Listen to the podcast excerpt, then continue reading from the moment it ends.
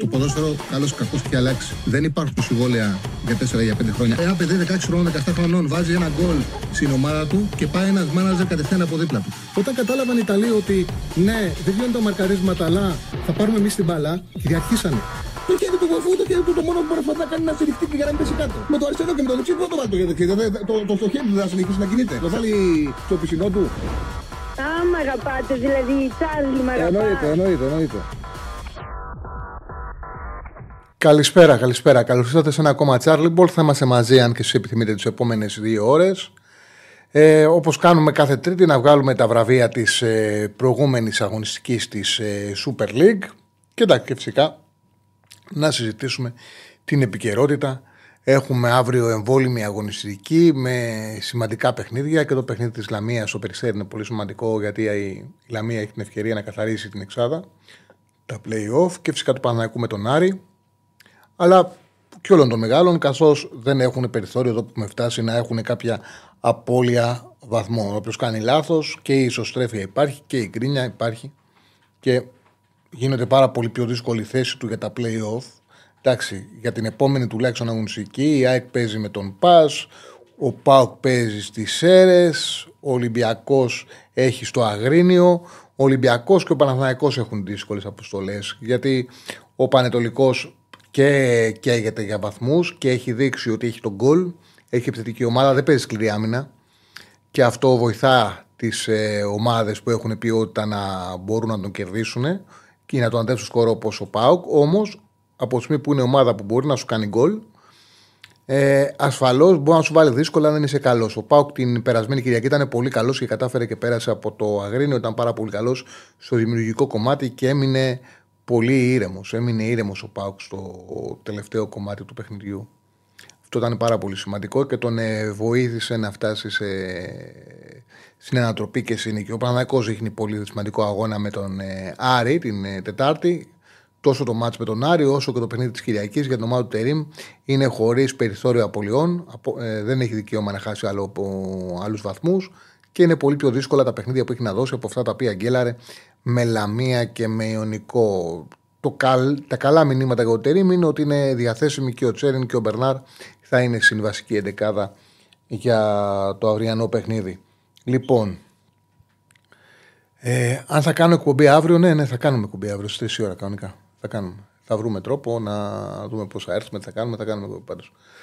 Λοιπόν, έχω κάτι, κάτι φτιάξει για να κάνουμε εκπομπή.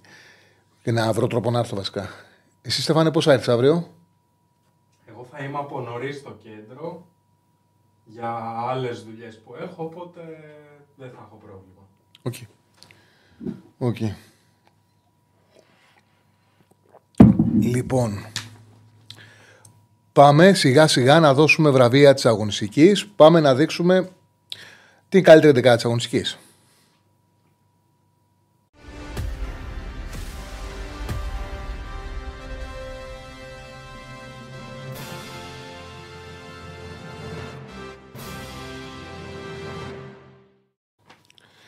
Λοιπόν,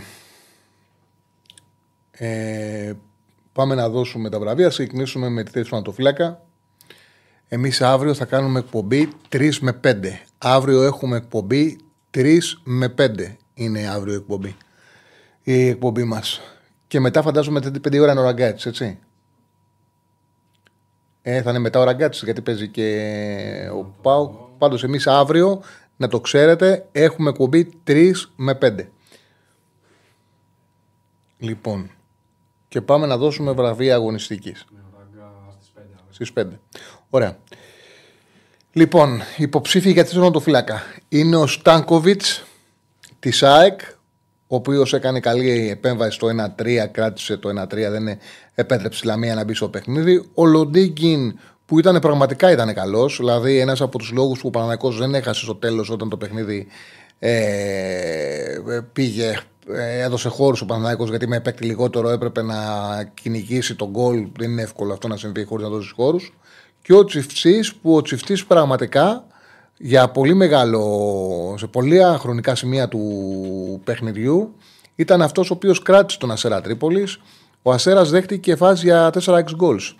Και μέχρι το τέλος κράταγε ο Τσιφτή και η αλήθεια είναι ότι και τα δύο γκολ που δέχτηκε ο τερματοφύλακα του Αστέρα δεν μπορούσε να κάνει τίποτα. Το ένα ήταν με εκτέλεση πέναλτι και το άλλο ο Όρτα έβαλε μέσα στην μικρή περιοχή σε κενό τέρμα. Κατάφερε και νίκη σε όλη την άμυνα του Αστέρα και έδωσε δυνατότητα στον Ελκαμπή σε κενό τέρμα να σκοράρει. Δηλαδή δεν μπορούσε να κάνει κάτι ο Τσιφτή. Ο Τσιφτή είναι ο καλύτερο φλεκά της αγωνιστικής. Νομίζω ότι όποιος έχει δει το Ολυμπιακό Αστέρα Τρίπολης καταλαβαίνει ότι ο Τσιφτή πρέπει να μπει στην καλύτερη εντεκάδα. Πάμε τώρα στο δεξί άκρο της άμυνας, όπου υποψήφι είναι ο Τεμπάτζο του Άρη σε ένα ακόμα καλό παιχνίδι του Άρη και σε ένα ακόμα σοβαρό παιχνίδι του, του Τεμπάτζο. Ο Ροντινέη του Ολυμπιακού που είχε πάρα πολλά επιθετικά ανεβάσματα και ο Σάστρε που ο Σάστρε σε ένα από τα γνωστά του ανεβάσματα ουσιαστικά από δική του παράλληλη σέντρα και ε, ήρθε το 1-1 με αυτόν γκολ. Ο Τιμπάτζο με το Ροντινέη ήταν τα καλύτερα μπακ. Ο λόγος που βάζω στη βασική εντεκάδα του Τιμπάτζο είναι κοιτάζοντας τα νούμερα του, ήταν πολύ καλύτερα τα αμυντικά του ε, νούμερα του Ντεμπάτζο. Ήταν πολύ καλύτερα τα αμυντικά του νούμερα. Ο Ντεμπάτζο είναι ο καλύτερος δεξί μπακ της αγωνιστικής. Και πάμε στο κέντρο της άμυνας.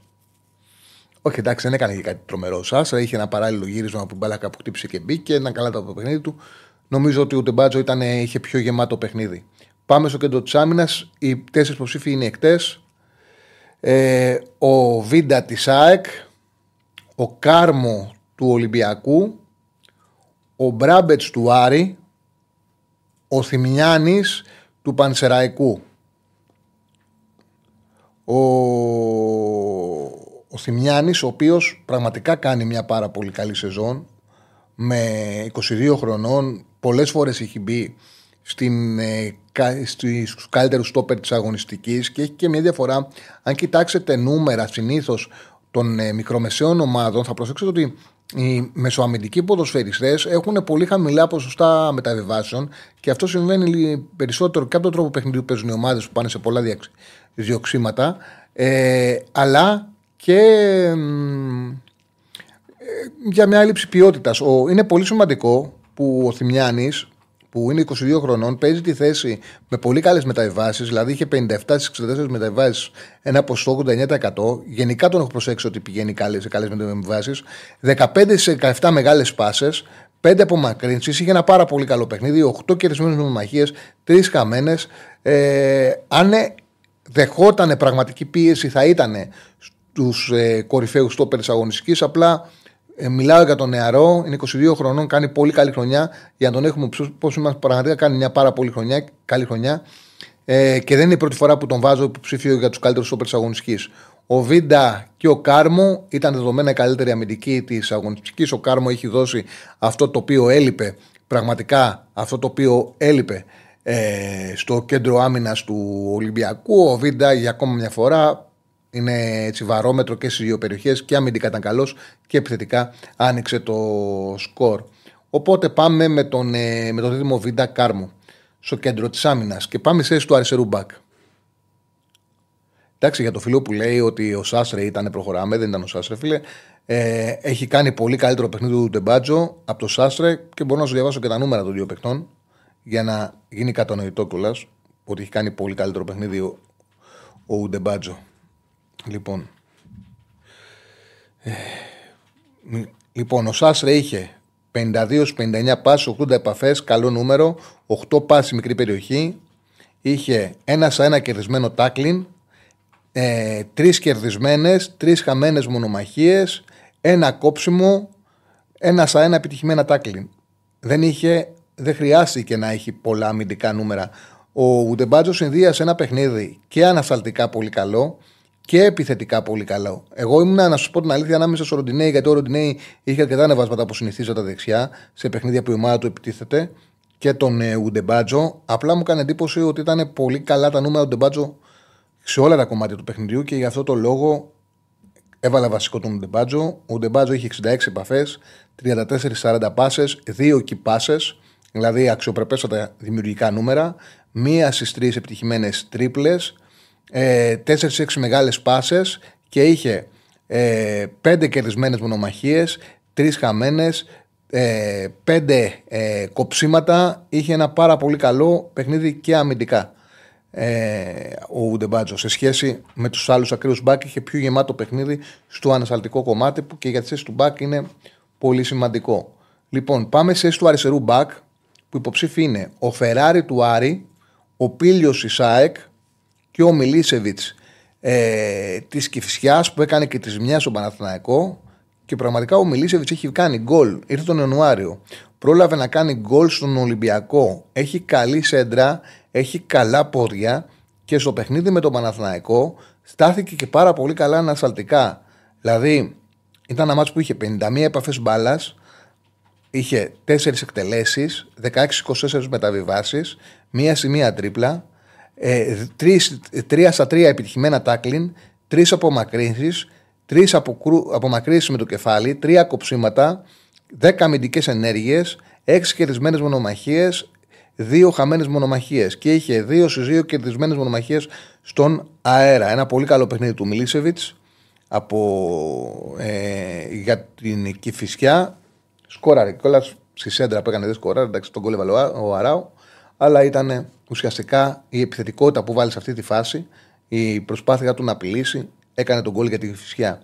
Ο Μιλίσεβιτς είναι το καλύτερο αριστερό μπακ της αγωνιστικής. Εκτός από τον Πίλιο και το Φεράρι δεν υπήρχε κάτι σπουδαίο στην αγωνιστική. Ο Μιλίσεβιτς ήταν πιο σημαντικός. Ε, πάμε στη θέση 6, όπου υποψήφι είναι ο Γιαμπλόνσκι του Αστέρα Τρίπολης, που ήταν πολύ καλός και μόλις βγήκε ο Ολυμπιακός γύρισε το παιχνίδι. Ο Βέλεθ του Άρη που τον χρησιμοποιεί ο Μάτζιος σε αυτό το ρόλο μπροστά από τα στόπερ και ο Μεϊτέ του Πάοκ και δεν νομίζω ότι χρειάζεται πάρα πολύ συζήτηση. Σε παιχνίδια που ο Πάοκ έχει την μπάλα και προσπαθεί να ανοίξει την αντίπαλη άμυνα, είναι το φαγητό αυτά τα παιχνίδια του Μεϊτέ. Για ακόμα μια φορά ήταν πολύ κομβικός, για ακόμα μια φορά πήρε την μπάλα, είχε 88 επαφές με την μπάλα, πέρασε 70 πάσει με 90% ευστοχία 63-73, έκανε και 4 εκτελέσεις, είχε μία key pass, ε, 9 πάσες στο 1 τρίτο του αντιπάλου, τα γνωστά του Μεϊτέ, 3 στα 3 επιτυχημένα τάκλιν, είχε ένα πάρα πολύ γεμάτο παιχνίδι για ακόμα μια φορά, 11 στις 15 κερδισμένες μονομαχίες από το Μεϊτέ, όπου ο Πάουκ φαίνεται ότι θα τον αγοράσει, τουλάχιστον αυτό φαίνεται βάσει των ρεπορτάζ. Ο Μεϊτέ είναι το καλύτερο εξάρι της αγωνιστικής.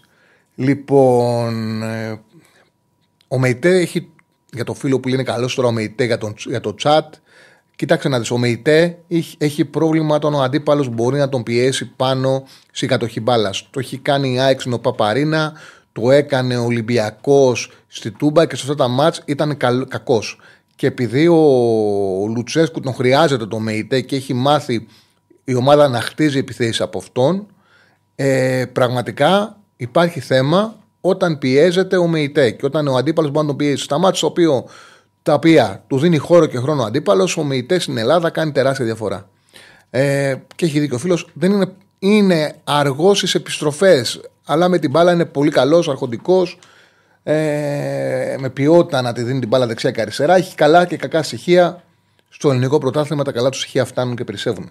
Πάμε στη θέση 8, όπου και οι τρεις ήταν σπουδαίοι και πραγματικά δυσκολεύτηκα πάρα πολύ ποιον θα βάλω για βασικό οκτάρι.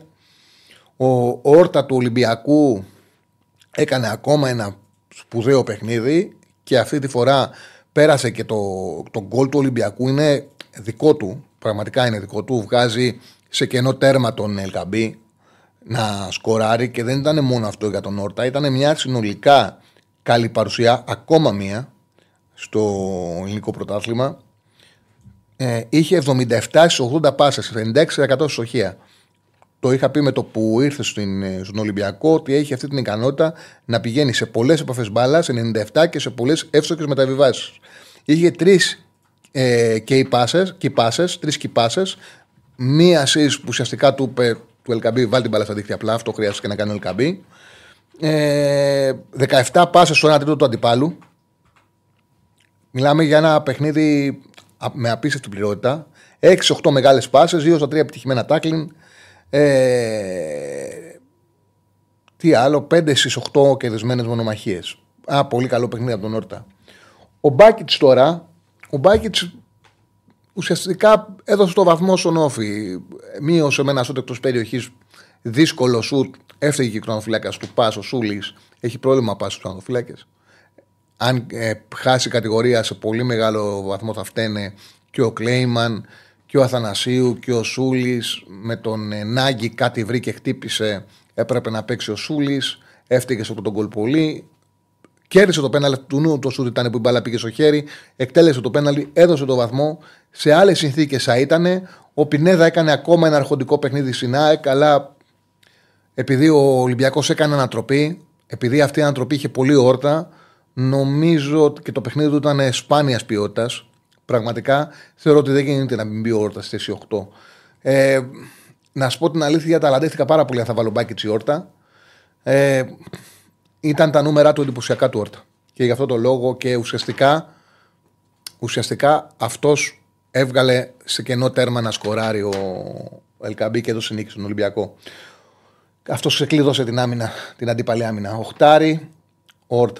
Πάμε στη θέση 10, όπου εδώ για να, για να βγουν σωστά έχω περάσει αριστερά το Κωνσταντέγια που ξεκίνησε αριστερά και τα όρια τα έκανε στο τέλος όταν έγινε δεκάρι. Δηλαδή έβαλε αριστερό εξτρέμ το Κωνσταντέγια. Ήμουν ανάμεσα να το βάλω αριστερό εξτρέμ ή δεκάρι. Αλλά για να βγουν σωστά, παρότι ξεκίνησε ε, αριστερό εξτρέμ και τα όρια τα κάνει σαν δεκάρι, τον έβαλα εκεί που ξεκίνησε. Μανού Γκαρθία του Άρη. Χαίρομαι να παίζει αυτό το παιδί καλά. Πραγματικά και ήταν πολύ καλός. Εκπληκτική ποιότητα. Έλειπε από, αυτό, από τον Άρη ένας έντονο ποδοσφαιριστής. Έπαθε πέρσι χιαστούς πάνω που άρχιζε να βρίσκει τον εαυτό του. Άρχισε να δείχνει πόσο μεγάλη διαφορά μπορεί να κάνει στο ελληνικό πρωτάθλημα και στον Άρη. Ένας πραγματικά πολύ ποιοτικός ποδοσφαιριστής.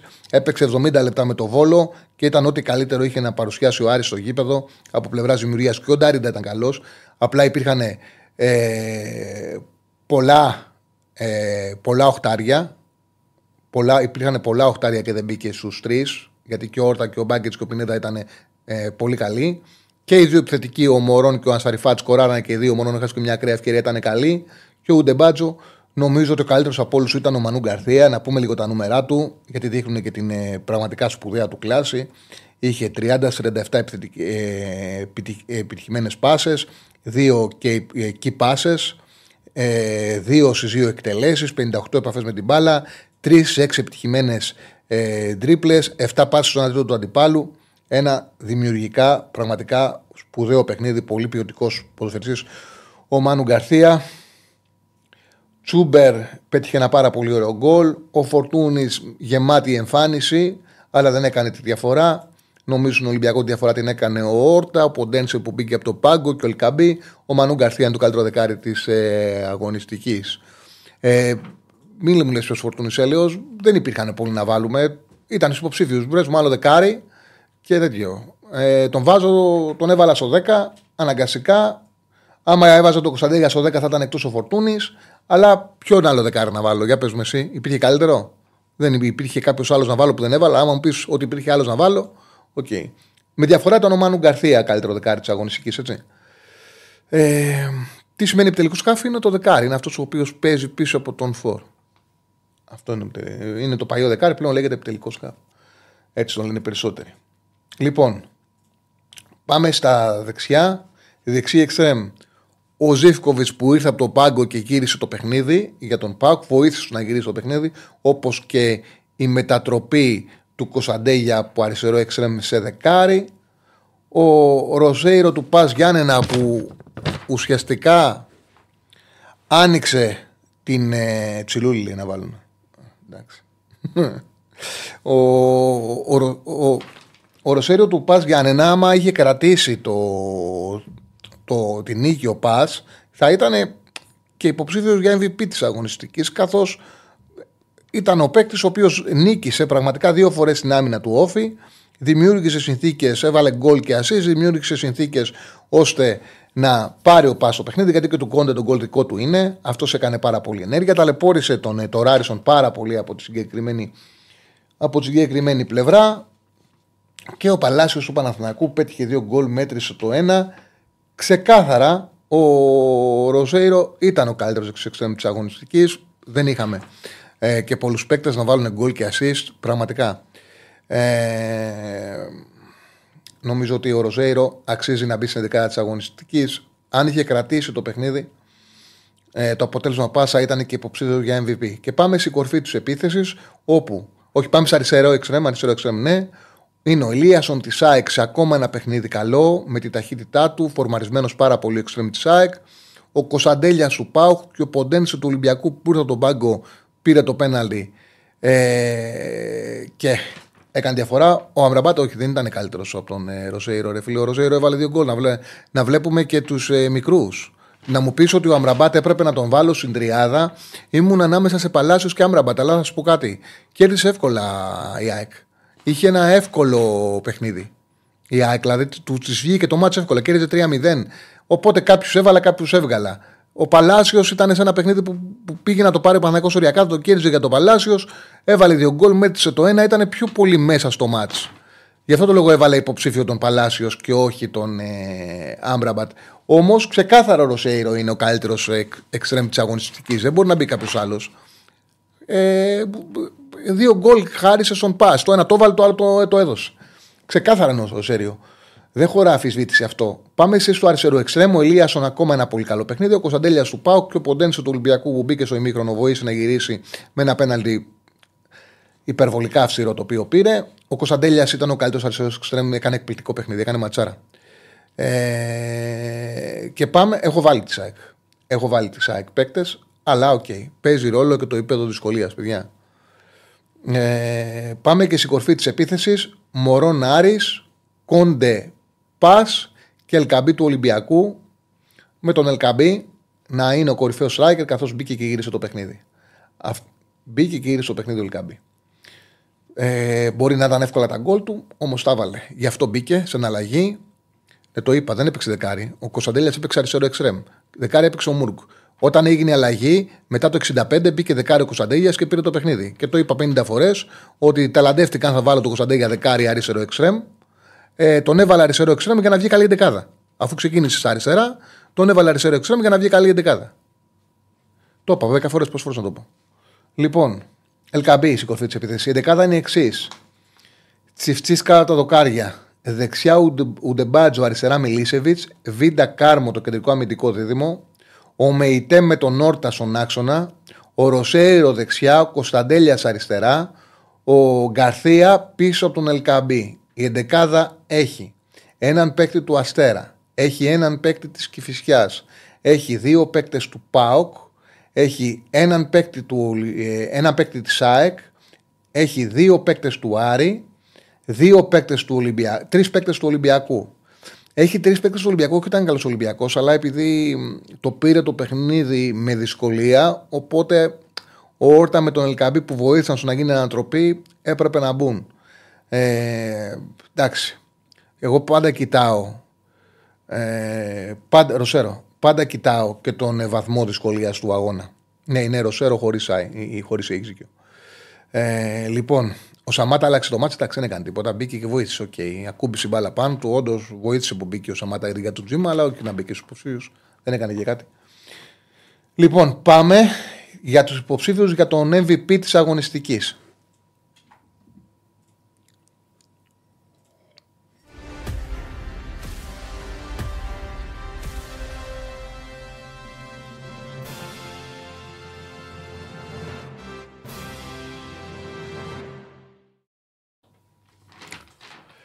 Ε, οι παίκτες είναι τόσο ανώτεροι που δεν υπάρχει ανταγωνιστικό μάτς να μπουν στην εντεκάδα. Μου κάνει πολύ αυτό, λίγο φίλος της ΣΑΚ.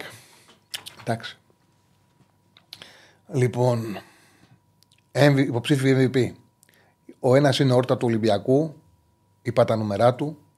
Ο Κωνσταντέλιας του ΠΑΟΚ που ήταν οργιαστικός και έβαλα και τον Καρθία του Άρη που είπα και αυτό τα νούμερα. Νομίζω ότι ο MVP της αγωνιστικής ξεκάθαρα ξεκάθαρα είναι ο Κωνσταντέλιας. Έκανε ένα σπουδαίο παιχνίδι ο Κωνσταντέλιας. Έδειξε στο Λουτσέσκου ότι δεν χρειάζεται. Τον έχει το έχει δείξει, το έδειξε και την περασμένη αγωνιστική με τον ε, Παναθηναϊκό, την περασμένη αγωνιστική, συγγνώμη, στην Ιβάνου και πέλη με τον Παναθηναϊκό, ότι δεν υπάρχει πλέον κανένας λόγος να φοβάται ο Λουτσέσκου τον, ε, τον Κωνσταντέλια για την αξία του Τσιλούλη. Κοιτάξτε να δείτε, εγώ δεν περίμενα ότι θα ασχοληθεί η ΑΕΚ με τον Τσιλούλη. Δεν είναι κακός παίκτης, αλλά έχει φτάσει 29 χρονών, Την καριέρα που ήταν να κάνει την έκανε. Δεν ήταν η πρώτη φορά που παίζει η Αλφαεθνική. Έπαιζε και στον Απόλωνα, στο Πανιόνιο έχει παίξει. Στον Απόλωνα έπαιζε σε ομάδες που δεν πήγανε καλά. Νομίζω ότι αν ήταν παίκτης επίπεδου ΑΕΚ θα το είχε δείξει. Έχει κάνει καλή χρονιά. Τώρα από και πέρα, βέβαια, να σου πω κάτι. Ο Αλμίδα ξέρει. Ο Αλμέιδα, αν ο, τον ζήτησε ο Αλμίδα και τον θέλει για το rotation της ΑΕΚ, πιθανότατα και το ξαναλέω ότι οι ομάδες δεν είναι μόνο οι βασικοί τους. Είναι πολύ σημαντικό να έχεις ένα καλό 17ο-18ο παίκτη. Δεν πιστεύω ότι ο Τσουλούλη έρθει για να πάρει ε, στα δεξιά θέση βασικού. Θεωρώ όμως ότι αν κρίνει ο Αλμέιδα ότι μπορεί να μπει σε ένα σύνολο και ειδικά από τη στιγμή που οι ομάδες πλέον παίζουν πάρα πολλά παιχνίδια και βλέπουμε ότι και η ΑΕΚ πόσο σημαντικό είναι για την ΑΕΚ το ότι να έχει πάρα πολλούς παίκτες ο ρόσερ της, επειδή δυσκολεύεται από τα πολλά παιχνίδια. Εντάξει, μπορεί να είναι έτσι ο Αλμίδα και αν το πήρε. Αυτό δεν μου πέφτει λόγος σε μένα. Ναι. Δεν περίμενα ότι θα πάρει μεταγραφή στην ΑΕΚ να σου πω την αλήθεια, δεν είναι καλός παίκτης. Νομίζω ότι άμα ήταν 20-21 χρονών με αυτή την 23 έστω με αυτή τη χρονιά, θα λέγανε γιατί έχει κάνει καλή χρονιά. Αλλά πλέον είσαι 29 του χρόνια, δεν είναι η πρώτη χρονιά που παίξε στην πρώτη εθνική. Να πούμε ότι δεν τον είχαμε δει και τώρα φάνηκε. Μου κάνει εντύπωση. Ε, Βατόμουρο να πάρει ο Τσιλούλη σε καμία περίπτωση να πάρει. Έκανε μια πολύ τίμια δήλωση ο Τσιλούλη στον Ευώκολο. Πήγε στον παίκτη του, ε, πήγε στον προπονητή του ο Τσιλούλη και του είπε ότι έχω συμφωνήσει με την ΑΕΚ. Ε, στο λέω από τώρα, αν κρίνεις ότι δεν πρέπει να με βάλεις, μην με βάλεις. Από το να ε, παίξει και να έχει έτσι, προβληματική εμφάνιση, ήταν πάρα πολύ τίμιο αυτό το οποίο έκανε. Λοιπόν, πάμε για προπονητή της αγωνιστικής.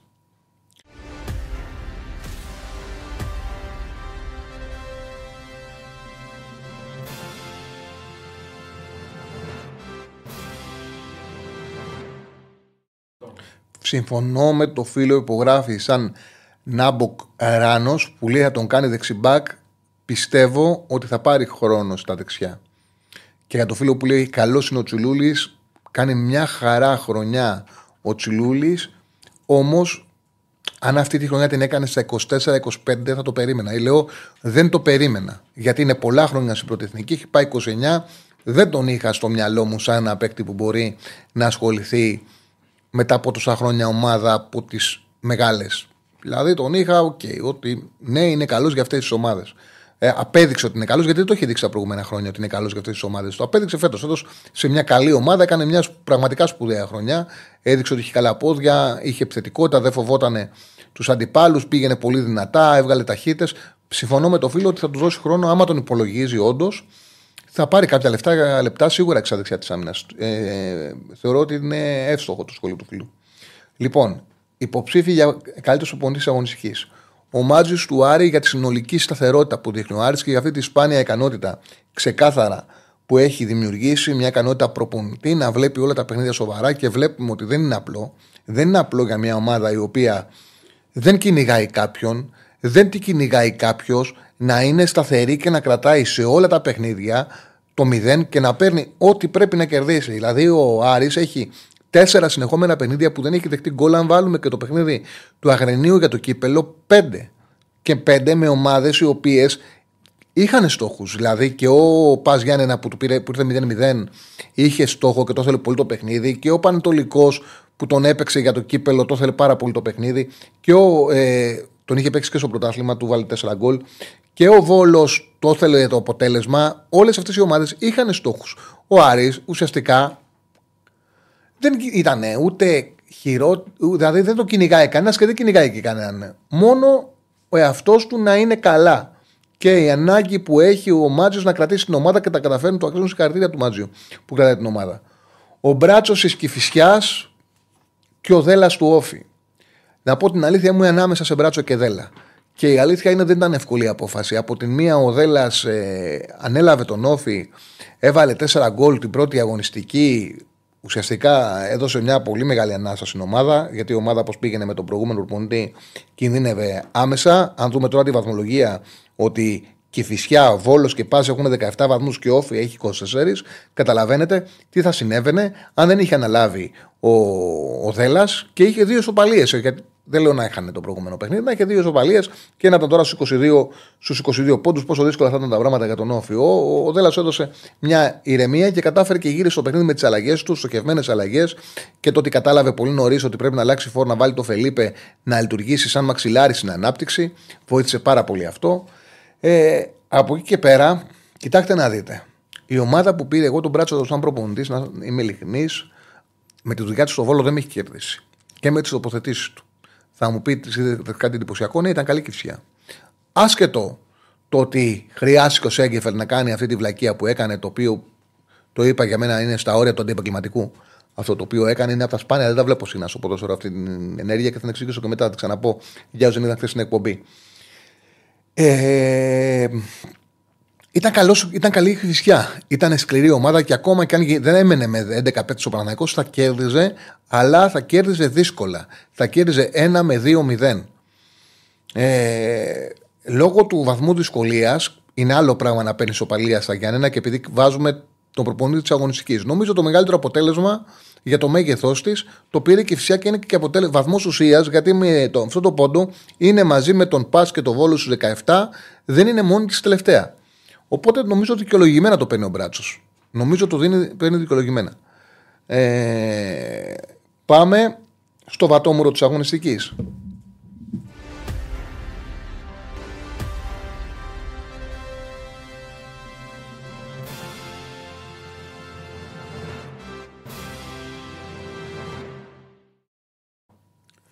Λοιπόν, υποψήφι είναι ο Μπαλάν του Πας που, που είχε μπει λίγο νωρίτερα και καταδίκασε την ομάδα του να χάσει μια πολύ σπουδαία νίκη, κάνοντας κάτι που πλέον δεν επιτρέπεται να κάνουν οι αμυντικοί, οι αμυντικογενείς ποδοσφαιριστέ στην περιοχή, να έχουν το χέρι τους σε κοντινό σουτ απλωμένο. Το έκανε ο Ζέκα στην ε, Φιλαδέλφια, το έκανε και ο Μπαλάν. Έχουν, έγιναν χειρότεροι αυτή την αγωνιστική, δεν είναι για να πάρει το βατόμουρο, ήταν όμως η κίνησή του για να είναι υποψήφιος. Ο Μποτία της Κυφυσιάς, ο οποίος φταίει το βαρ, φταίνε όμως και η νοχελικότητα που είχε ο Παναναναϊκός μια έλλειψη νεύρου. Δεν το κατάλαβα ή δεν το κατάλαβαν, δεν το αντιλήφθηκαν. Δεν, δεν υπήρχε ρε παιδί μου τσαμπουκά στο Παναναναϊκό, δεν υπήρχε πάθος. Πάει να τον περάσει, παίρνει την μπάλα χαμηλά ο Ανίδη, πάει να τον περάσει και του κάνει ένα χτύπημα, σηκώνει το σηκώνει τον νόμο του έτσι και τον χτυπάει με πάρα πολύ δύναμη. Το, εδώ τον χτυπάει με πάρα πολύ δύναμη στο πρόσωπο του. Και κάτι σαν αγωνιά με πάρα πολύ δύναμη στο πρόσωπο. ε, μια ενέργεια αντισυναδελφική γιατί τον είχε περάσει ο Ανίδης και είναι φανερό ότι αν το δείτε ότι ήταν καθαρά σκόπιμο να τον χτυπήσει. Καθαρά σκόπιμο και τον χτυπάει γερά. Ε, τραυματίστηκε ο ίδιος σοβαρά και θα κάνει επέμβαση. Ε, άξιζε να μπει υποψήφιος. Ήταν πάρα πολύ άσχημη αυτό το οποίο. Ήταν πολύ άσχημη η στιγμή του. Και τουλάχιστον δεν χτύπησε ο αντίπαλος, ο συνάδελφός του, τουλάχιστον τιμωρήθηκε ο ίδιος για αυτή την ε, αδικαιολόγητη και αντισυναδελφική κατά την άποψή μου πράξη. Γι' αυτά νευριάζω εγώ. Δεν νευριάζω το ότι αν ένας παίκτης σε μια κοκορομαχία κάνει ότι έπεσε κάτω, ε, δεν κινδυνεύει η σωματική αποκαιριότητα του αντιπάλου. Εδώ κινδυνεύει. Άσχετο που στο συγκεκριμένο πράγμα χτύπησε ο ίδιος ήταν μια όχι σο... δεν ήταν, ήταν μια ενέργεια που δείχνει πράγματα και για το χαρακτήρα του άνθρωπου. Τέλος πάντων. Σέγκεφγελτ. Εντάξει, αυτός θα το πάρει το ατόμουρο. Καταδίκασε την ομάδα του και το ξαναλέω. Εμένα με ενοχλεί πάρα πολύ το γεγονός ότι έχει αποβληθεί για τον ίδιο λόγο ο Αράος στη Λαμία. Κακός. Ήταν λάθος ο διαιτητής. Γιατί ήταν λάθος ο διαιτητής, γιατί ο Αράο σήκωσε το πόδι του με το που πλησιάζει ο αντίπαλος, κατευθείαν ε, από ένσυκτο το τραβάει το πόδι. Δηλαδή, έχασε χαιρετισμούς στο φίλο από τον Μπρούκλιν, τον Παύλο Παπαμανόλη, που μας παρακολουθεί από τη Νέα Υόρκη και τον Μπρούκλιν. Χαιρετισμούς, φίλοι. Λοιπόν, συμβαίνει ένας αμυντικός, το έλεγα και χτες, να μην έχει αντίληψη το που βρίσκεται ο αντίπαλός του και να απλώσει το πόδι του ψηλά. Από ένσυκτο όμως με το που το νιώθει, καταλαβαίνει εκεί ότι κινδυνεύει για εγώ και κατευθείαν το μαζεύει. Πραγματικά αυτό το οποίο έκανε ο Σέγκεφελτ είναι κάτι το οποίο δεν το έχω ξαναδεί. Είναι πολύ. Δεν, δεν, γίνεται αυτό το πράγμα. Τεντώνει το πόδι του και όταν νιώθει ότι έρχεται σε επαφή με τον αντίπαλο, κάνει και δεύτερη κίνηση. Δηλαδή εξασφαλίζει ότι θα πάρει την κόκκινη κάρτα. Το τεντώνει και άμα δείτε, ε, για μένα είναι ξεκάθαρο ότι αποβάλλεται για τη δεύτερη του κίνηση. Το τεντώνει και κάνει και, και το ξανασηκώνει. Καταδίκασε το Παναθηναϊκό. Ο Σέγκεφελ ο αρχηγός όπου ο κακός Στερήμ δεν τον έβαζε όλο αυτό το καιρό και είχε στερήσει τον Μπακμπάουερ και τον Αουκεντάλερ αυτό το κράμα από την άμυνα του Παναθηναϊκού. Αυτή η υπερβολή η οποία υπήρχε και υπάρχει συγκριτική για τον Παναθηναϊκό, αυτή η ανάγκη, και δεν το λέω εντάξει, όταν δεν πας καλά, Καταλαβαίνω τώρα να, όταν ε, δεν κερδίζεις και φυσικά κλαμία, το καταλαβαίνω ότι θα γίνει κριτική για τον προπονητή. Για ποιον θα γίνει προπονητή; Γιατί δεν κερδίζεις την ώρα του Λαμία ή κυφσιά σε δύο παιχνίδια συνεχόμενα. Επιβάλλεται να γίνει κριτική. Όταν όμως κερδίζει ο Πανσαρακό 3-0 εκτός με αλλαγές. Δεν γίνεται. Έχεις κερδίσει πριν, έχεις κερδίσει πριν τον Ολυμπιακό. Δεν γίνεται ρε παιδί μου αυτό το οποίο έχεις συνέβη με τον Μανσεραϊκό. Δηλαδή, εγώ το βλέπω και λέω τι κάνουν αυτοί; Δηλαδή, τι συμβαίνει στα μυαλά τους; Τους μοιάζει τόσο πολύ, δεν παίζει Σέγκεφελτ. Ποιος είναι ο Σέγκεφελτ, ο Βέρμι Ζάγετ. Τι έχει προσφέρει στο Παναθηναϊκό, ο, το, το, το Ρότσα, βλέπουνε; Και δεν τον τιμάει ο Παναθηναϊκός που δεν τον βάζει, αλλά ε, βασικό.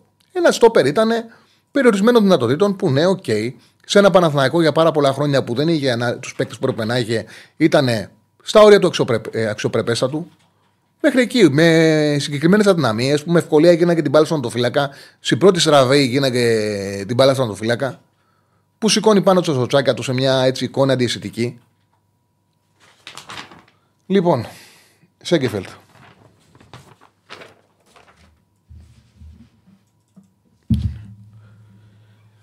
Λοιπόν, θέλουμε ακόμα 60 εγγραφές για να φτάσουμε σε 175.000 ε, followers. Χρειαζόμαστε λοιπόν, θέλουμε ακόμα 60 εγγραφές. Νομίζω ότι μπορούμε να τους πιάσουμε και στην εκπομπή μας. Όσοι δεν έχετε κάνει εγγραφή και βλέπετε την εκπομπή, κάντε εγγραφή τώρα. Κάντε μας στο Spotify 5 αστέρια στην εκπομπή μας, όποιοι ακούτε από το Spotify που ζητάει ο Στέφανος. Μην ξεχνάτε ότι έχουμε καινούρια live betting εκπομπή στο κανάλι του Bet Home. Δώσε μια διάδα με το φρουρό και τον ψηλό. Κάθε Σαββατοκυριακή 4 με 7. Ε, ο Στέφανος θα στείλει στο chat, το chat ε, από το κανάλι του Betcom για να κάνετε και εγγραφή στο κανάλι του Betcom για να μην χάνετε καμία εκπομπή, να μην χάνετε κανένα ταμείο. Λοιπόν, πήγαμε παρατέταρτο και νομίζω ε, εδώ σου να διαβάσω κανένα έτσι, άμα έχεις δει κανένα ωραίο σχόλιο που δεν έχω διαβάσει, αν και έχω δει αρκετά και έχω σχολιάσει και να ανοίξουμε γραμμές. Όποτε παίζει ο Βιλένα βασικός, πρέπει πάντα να τον βγάζει και ο λέει ο φίλος. Ναι, οκ. Okay. Τουλάχιστον στους υποψήφιους αξίζει να είναι. Είχε εύκολο μάτσα Αρλιάκ, αυτό τον έβαλες παίκτες ΣΑΕΚ. Χαχαχαχαχα. Πήγε εύκολα το παιχνίδι. Εντάξει, πρέπει να έχει και ένα βαθμό δυσκολίας. Αν δεν το καταλαβαίνεις, ο μάτς εξελίχθηκε εύκολα. Έβαλα μου στο βίντεο τον έβαλα και είχα και αρκετούς υποψήφιους. Όμως, για παράδειγμα, κοίταξε να δεις. Κοίταξε να δεις. Ήτανε, είχας υποψήφιο το Στάνκοβιτς. Ε, ο Τσιφτή έπαιξε με τον Ολυμπιακό, ρε παιδί μου, και ε, ε, δέχτηκε φάσεις για 4-6 γκολς. Για 4-6 γκολς και κράταγε μέχρι το τέλος αποτέλεσμα. Ε, δεύτερο το Βίντα που τον έβαλε βασικό. Ε, τρίτο το Πίλιο, υποψήφιος. Εντάξει, ο Μιλίσεβιτς και η Φυσιά είναι ο, ο άνθρωπος ο οποίος και έκανε, είχε τα πιο καλά νούμερα από όλους στην ομάδα του και ουσιαστικά δημιούργησε συνθήκες για να ισοφαρίσει η ομάδα του. Γιατί να βάλω το Πίλιο, πιο ανταγωνιστικό παιχνίδι ήταν της Κυφσιά, θα πρέπει να βάλω ένα της Κυφσιά. Μετά, ε, όμως σου δείχνω ότι έχω, αυτή, μέχρι τώρα έχουμε πάει στις τέσσερις θέσεις. Έχω τρεις υποψήφιους. Πάμε τώρα, κατεβαίνω. Πινέδα, πάλι υποψήφιος αγωνιστικής για τη θέση 8. Έκλεψε την μπάλα, έδωσε μια πάρα πολύ ωραία assist. Ε, έκανε τα γνωστά παιχνίδια του. Δεν γινόταν να μην νομίζετε όμως, ρε φίλε, τέτοιο. Έκανε πιο γεμάτο παιχνίδι. Τον Πινέδα τον έχω συνέχεια και για MVP. Όμως ήταν. Χρειάστηκαν κάποιοι παίκτες, επειδή ο Ολυμπιακός εκκυνήγησε την νίκη για να κάνει ανατροπή. Επειδή ο Πάουκ έπρεπε να κάνει ανατροπή, χρειάστηκαν οι ομάδες να κάνουν περισσότερα πράγματα οι παίκτες Άλλο πράγμα είναι ένα μάτς το οποίο είσαι στο 1-0 και πρέπει να ανατρέψεις, και άλλο πράγμα όταν είσαι 0-3 από νωρίς. Είναι διαφορετική η συνθήκη. Ο Ζούμπερ υποψήφιος, όλους τους παίκτες είχα υποψήφιους της ΑΕΚ. Είχα μέχρι τώρα έναν, ε, δύο, τρεις, τέσσερις, πέντε ο Ζούμπερ, έξι ο Ελίασον, Έξι παίκτες είχα υποψήφιου. Νομίζω ότι καμία άλλη ομάδα δεν είχε τόσους υποψήφιους όσο η ΑΕΚ. Όχι νομίζω, καμία. Είχε τους περισσότερους υποψήφιους η ΑΕΚ. Εντάξει, δεν μπήκε, δηλαδή για παράδειγμα ο Λίασον δεν μπήκε στη βασική εντεκάδα γιατί ήταν ο Κωνσταντέγκα που είναι και ο MVP της αγωνιστικής. Δεν μπορούσε να μπει ο Λίασον. Τι να κάνουμε τώρα. Ο Όρτα έκανε πιο γεμάτο παιχνίδι από τον ε, Πίνεδα. Ήταν εκπληκτικός. Και τον κυνήγησαν το, το, την ανατροπή.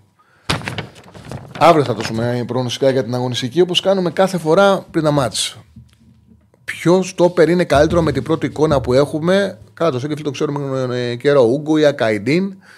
Εγώ το λέω ότι ο Καϊντίν είναι καλός, αξιοπρεπής για παιχνίδια που η ομάδα του πρέπει να παίζει σε χαμηλά μέτρα. Δηλαδή, αν δέχεσαι πίεση, ο Καϊντίν επειδή είναι ψηλός και δυναμικός και είσαι σε χαμηλά μέτρα, ε, και ο αντίπαλος σηκώνει την μπάλα, ο Καϊντίν θα παίξει καλά.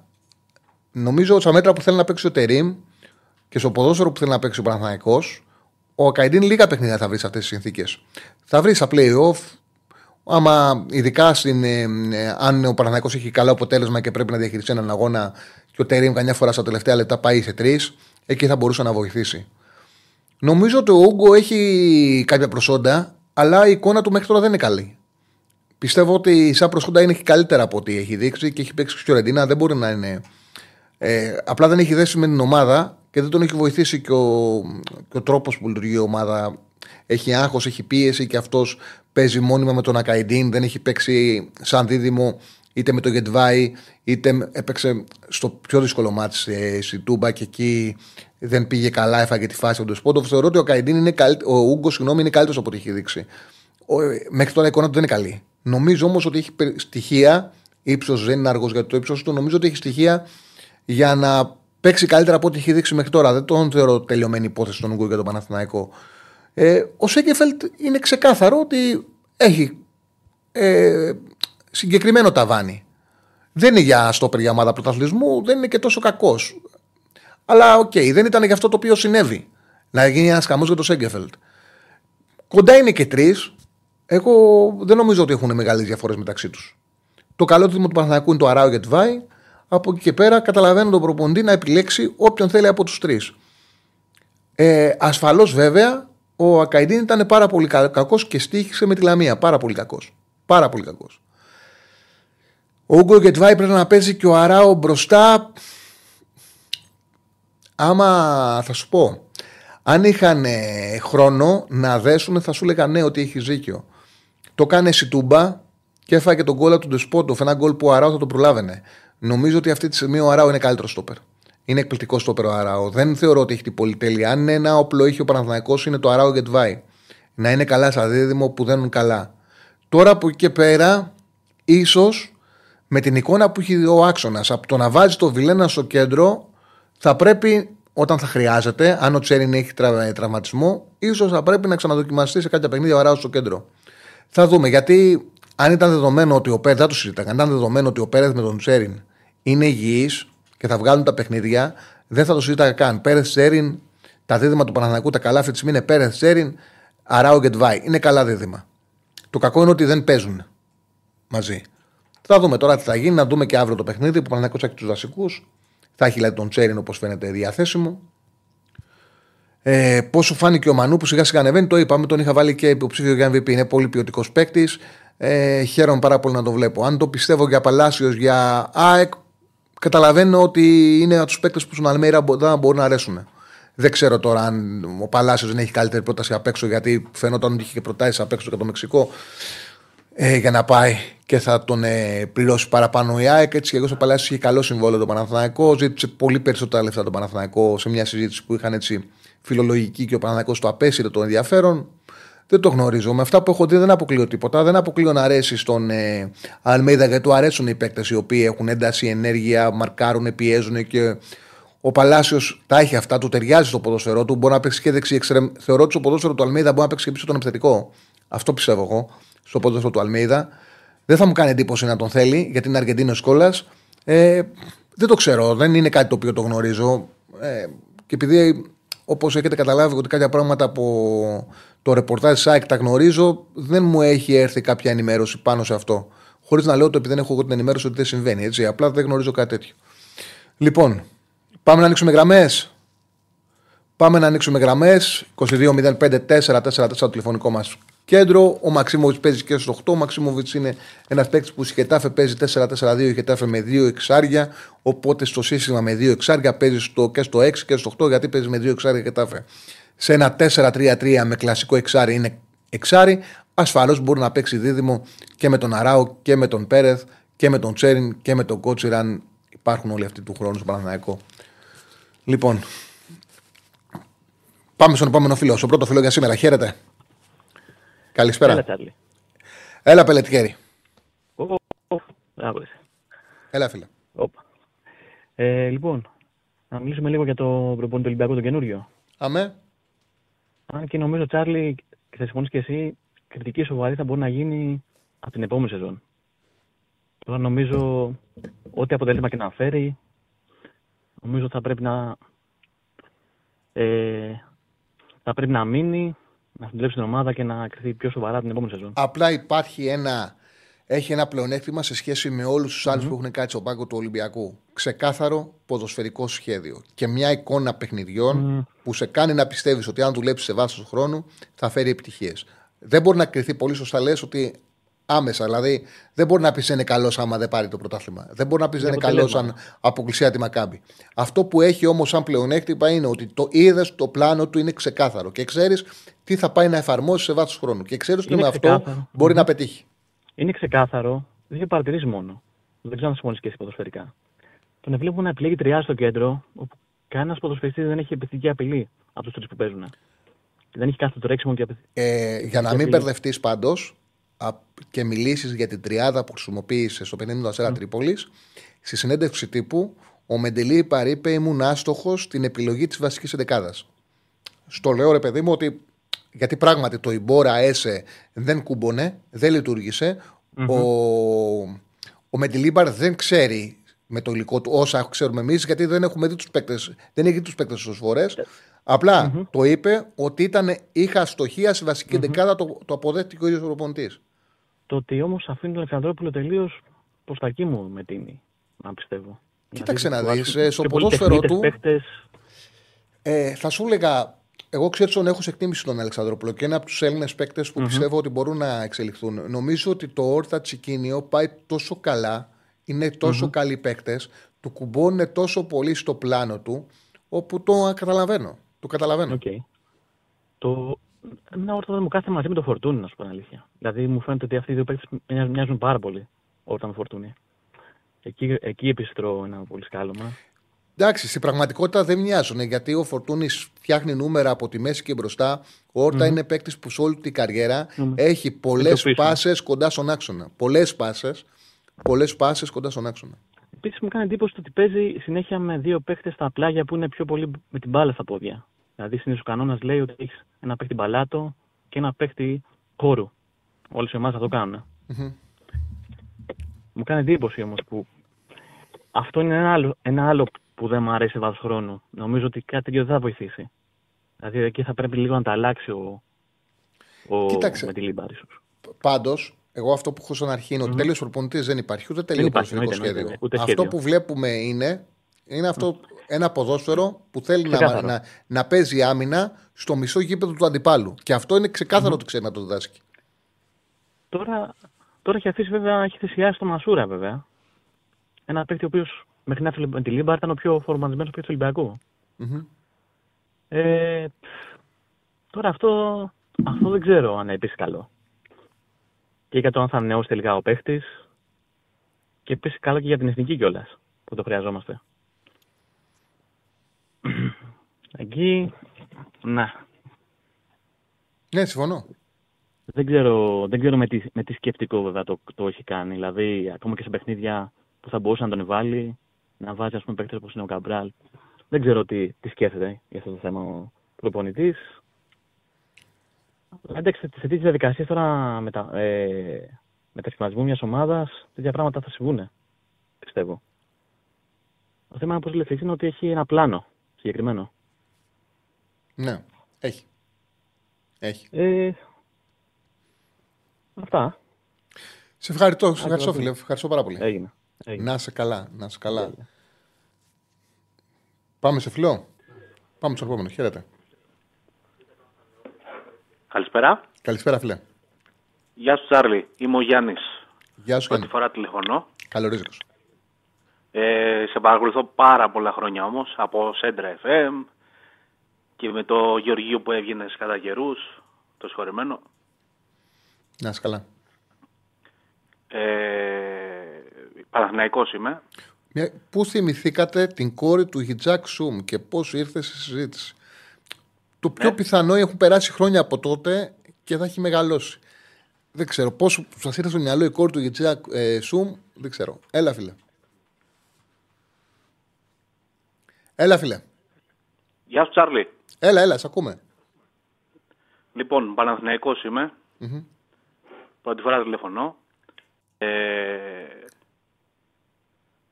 πολύ προβληματισμένος με την εικόνα που δείχνει η ομάδα. Κακά τα ψέματα. Και δεν βλέπω φως για φέτος.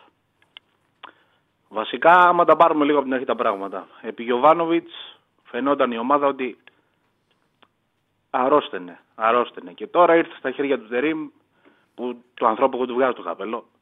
Είναι coach καταπληκτικός. Τον έχουμε δει και με την Εθνική Τουρκίας και με τη Γαλατά. Καταξιωμένος. Δεν βλέπω φέτος για τίποτα. Κρίμα δυστυχώς. Κοίταξε φίλε. Εγώ λέω να περιμένουμε να δούμε τι πραγματικότητα θα δημιουργήσουν τα παιχνίδια της Τετάρτης και της Κυριακής και τη Δευτέρα θα μπορούσαμε να μιλήσουμε με μεγαλύτερη ασφάλεια. Γιατί τη Δευτέρα ο Παναναναϊκό, αν γκελάρει ένα από τα δύο και η ΑΕΚ περάσει από το Βικελίδης, νομίζω ότι με μείον 5, μείον 6, μείον 7 δεν έχει πιθανότητες να διεκδικήσει το πρωτάθλημα. Στο μείον 3 έχει πολλές πιθανότητες. Αν κάνει και τις δύο νίκες, δεν αποκλείεται η ΑΕΚ να αφήσει βαθμό ή βαθμού στην Βικελίδη. Δεν αποκλείεται. Δεν έχει εξασφάλισει κανένας ότι θα πάρει και τα τρία μάτια από τον Άρη. Ε, αλλά και να χάσει και να κερδίσει η ΑΕΚ. Στο μείον 3, μία νίκη είναι και είσαι μέσα.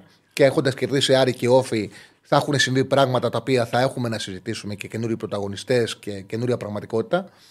Ε, γι' αυτό το λόγο λέω ότι πιστεύω ότι ας περιμένουμε αυτά τα δύο παιχνίδια για να μιλήσουμε μεγαλύτερη ασφάλεια. Εγώ θεωρώ ότι ο Παναθηναϊκός πάντα στο τελευταίο αποτέλεσμα δημιουργεί συνθήκες ώστε να ε, άμα δεν είναι καλό να φέρνει μεγάλη απογοήτευση. Γιατί ο κόσμο. Είναι, είναι εικόνα, ρε Τσάρλι. Ναι, ναι, είναι, είναι εικόνα δηλαδή, άσχημη. Αλλά αυτό που θέλω να σου πω είναι. Φαίνεται η εικόνα του ότι βγάζει προβλήματα. Συμφωνώ. Δηλαδή, συμφωνώ. εύκολα οι παίχτες είναι αγίμναστοι, δεν ξέρω τι γίνεται. Υπάρχουν πολύ περιθώρια πάντως. Υπάρχουν περιθώρια για βελτίωση πάντως. Πολύ, πολύ μεγάλα περιθώρια για βελτίωση. Εγώ θεωρώ ότι αυτή τη στιγμή έχει ένα υλικό που μπορεί να δείξει πολύ καλύτερο από ό,τι δείχνει. Πιστεύω ότι η τετράδα Τσέριν. Ε, ο Τσέριν, ειδικά, ειδικά ο Τσέριν είναι μεγάλη πληγή, μεγάλη απολύτω. Ναι, ναι, ναι. ναι, ναι, ναι, ναι, ναι. Ο κρίκος ανάμεσα στην άμυνα και στην επίθεση. Συμφωνώ, συμφωνώ. συμφωνώ. Τώρα για έχει μεγάλη ανάγκη τον Βιλένα, ο... Τώρα για κάτι Βιλένα, για κάτι. Φαντάσου τώρα, ο καλύτερος μας στόπερ είναι το Εξάρι. Δεν βγήκαν οι παίκτες μας. Οι μεταγραφές. Και κάτι άλλο με το Σέγκεφελτ. Ε, μου γυρνάει το μάτι ρε φίλε όταν το βλέπω αυτό το παίκτη να παίζει και να μου το κάνουν Σιρέα, Μπέκεμπάουερ, Μαλτίνι, τι να πω. Μου τον έχουν κάνει Θεό. Έλεος ρε φίλε μου, έλεος. Ναι. Ειδικά όταν τον βλέπω να σηκώνει το, το σορτσάκι, μου γυρνάει το μάτι. Δεν μπορώ να το βλέπω αυτό. Δεν άξιζε να παίζει στον Παναγικό αυτός. Ε, εντάξει, αυτό που συνέβη ήταν μια απίθανη προβολή. Απίθανη προβολή. Αψυχολόγητη κίνηση. Αψυχολόγητη κίνηση. Ελεγχόμενη φάση. Μπορούσε να την πετάξει αράου πλάγιο, να, με κεφαλιά, με, να τη διώξει όπως μπορεί την μπάλα. Ψήκωσε το πόδι εκεί τώρα και βρήκε και, τον άλλο. Και το κράτησε. Το κράτησε, δεν προσπάθησε να το μαζέψει. Αν το μάζεψε, ε, δεν Αψυχολόγητη αυτή η ενέργεια. Δεν μπορώ ναι. να το διανοηθώ. Δηλαδή, ένας κοντρολαρισμένος εγκεφαλικός παίκτης να το κάνει. Δεν, δεν γίνεται να το κάνει αυτό το πράγμα. Έλεος ρε παιδιά με αυτός το εγκέφαλος. Έλεος. Πού τον ξεθάψαν πάλι. Αν πεις δεν είναι και άλλου. Τραυματίστηκε ο Γετβάη. Κάτι άλλο; Όχι, Τσάρλι, αυτά. Σε ευχαριστώ πάρα πολύ, ρε φίλε. ευχαριστώ Εγώ, πάρα πολύ. Να καλά. Το φίλο που ρωτάει συνέχεια τι ομάδα είμαι, του απάντησε σωστά ο Στέφανο. Δεν νομίζω ότι ε, παίζει ρόλο. Εδώ είμαστε όλοι σε όλες μου τις εκπομπές που κάνω τόσα χρόνια, στα γραπτά μου, στα πάντα, με ενδιαφέρει πραγματικά να κάνω τη δουλειά μου καλά και να είμαι αυτό που καταλαβαίνω. Θεωρώ ότι ο οποιοδήποτε επαγγελματίας πρέπει να είναι πρώτα η δουλειά του. Οποιοδήποτε επαγγελματίας. Με ενοχλεί όταν το κάνει κάποιος αυτό. Ωραία. Πάμε στην επόμενη γραμμή. Χαίρετε, φιλέ. Ναι, καλησπέρα. Καλησπέρα, καλησπέρα. Ε, πρώτη φορά να σε κάνω, Τσάρλι. Καλωρίζω, Κωσίλο. Θέλω να σα συγχαρώ για το δημοσιογραφικό σου ήθο και την αντικειμενικότητά σου. Σε παρακολουθώ. Ε, είμαι ο παδός του φίλαθλο του ΠΑΟΚ από το 1970, από τη μεγάλη ομάδα του Κούδα. Mm-hmm. Ε, ήθελα να σου κάνω ένα ερώτημα που μπορεί να σου φανεί παράξενο, κάπου θεωρητικό. Οι προπονητέ ξέρουν πάντα καλύτερα, αλλά δεν παρακολουθώ τον ΠΑΟΚ πολλά χρόνια. Παίζει πάντα ο προπονητής μας το ίδιο μοτίβο το 4-2-3-1. Ε, κάνεις αλλαγές περίπου στο ίδιο χρονικό σημείο. Έχει περίπου το ίδιο σύστημα. Με αποτέλεσμα, όπως προείπες, οι αντίπαλοι, τουλάχιστον αυτοί που έχουν ικανού παίκτες, να μπορούν να εξισδερώνουν. Και γι' αυτό βλέπω ότι σαν τέρπι δεν τα πάει πολύ καλά. Έχει ποιοτικούς παίκτες, αλλά έχει προβλέψιμη τακτική. Δεν θα μπορούσε να παίξει, κατά τη γνώμη σου, και ένα σύστημα παραδείγματος χάρη 3-5-2 όταν έχει μπακ σαν τον Μπάμπα και τώρα τον, ε, τον καινούργιο τον Γιόνι Ότο που μπορούν να καλύψουν όλη τη γραμμή και να, σε κάποια άλλα παιχνίδια να εφαρμόζει ένα σύστημα το οποίο το εφάρμοσε στον Καρσία και ο Περέιρα με επιτυχία παλιότερα. Ε, το όνομά σου; Γιώργος. Γιώργο, ε, ναι. κοίταξε, ασφαλώς θα μπορούσε, ειδικά με τα μπακ που λες ότι έχει ο Πάουκ, θα μπορούσε να παίξει και 3-5-2. Όπως κάποιοι άλλοι φίλοι που λένε ότι επειδή έχει πρόβλημα στην επίθεση, θα μπορούσε να παίξει και στην κορφή της επίθεσης με τον Ντεσπόντοφ. Θα μπορούσε να κάνει διάφορα πράγματα. Όμως, συζήτηση γίνεται όταν ένας προπονητής δείχνει ότι το έχει στο μυαλό του να το δοκιμάσει. Νομίζω ότι ο Λουτσέσκου δεν μας δίνει τέτοια περιθώρια.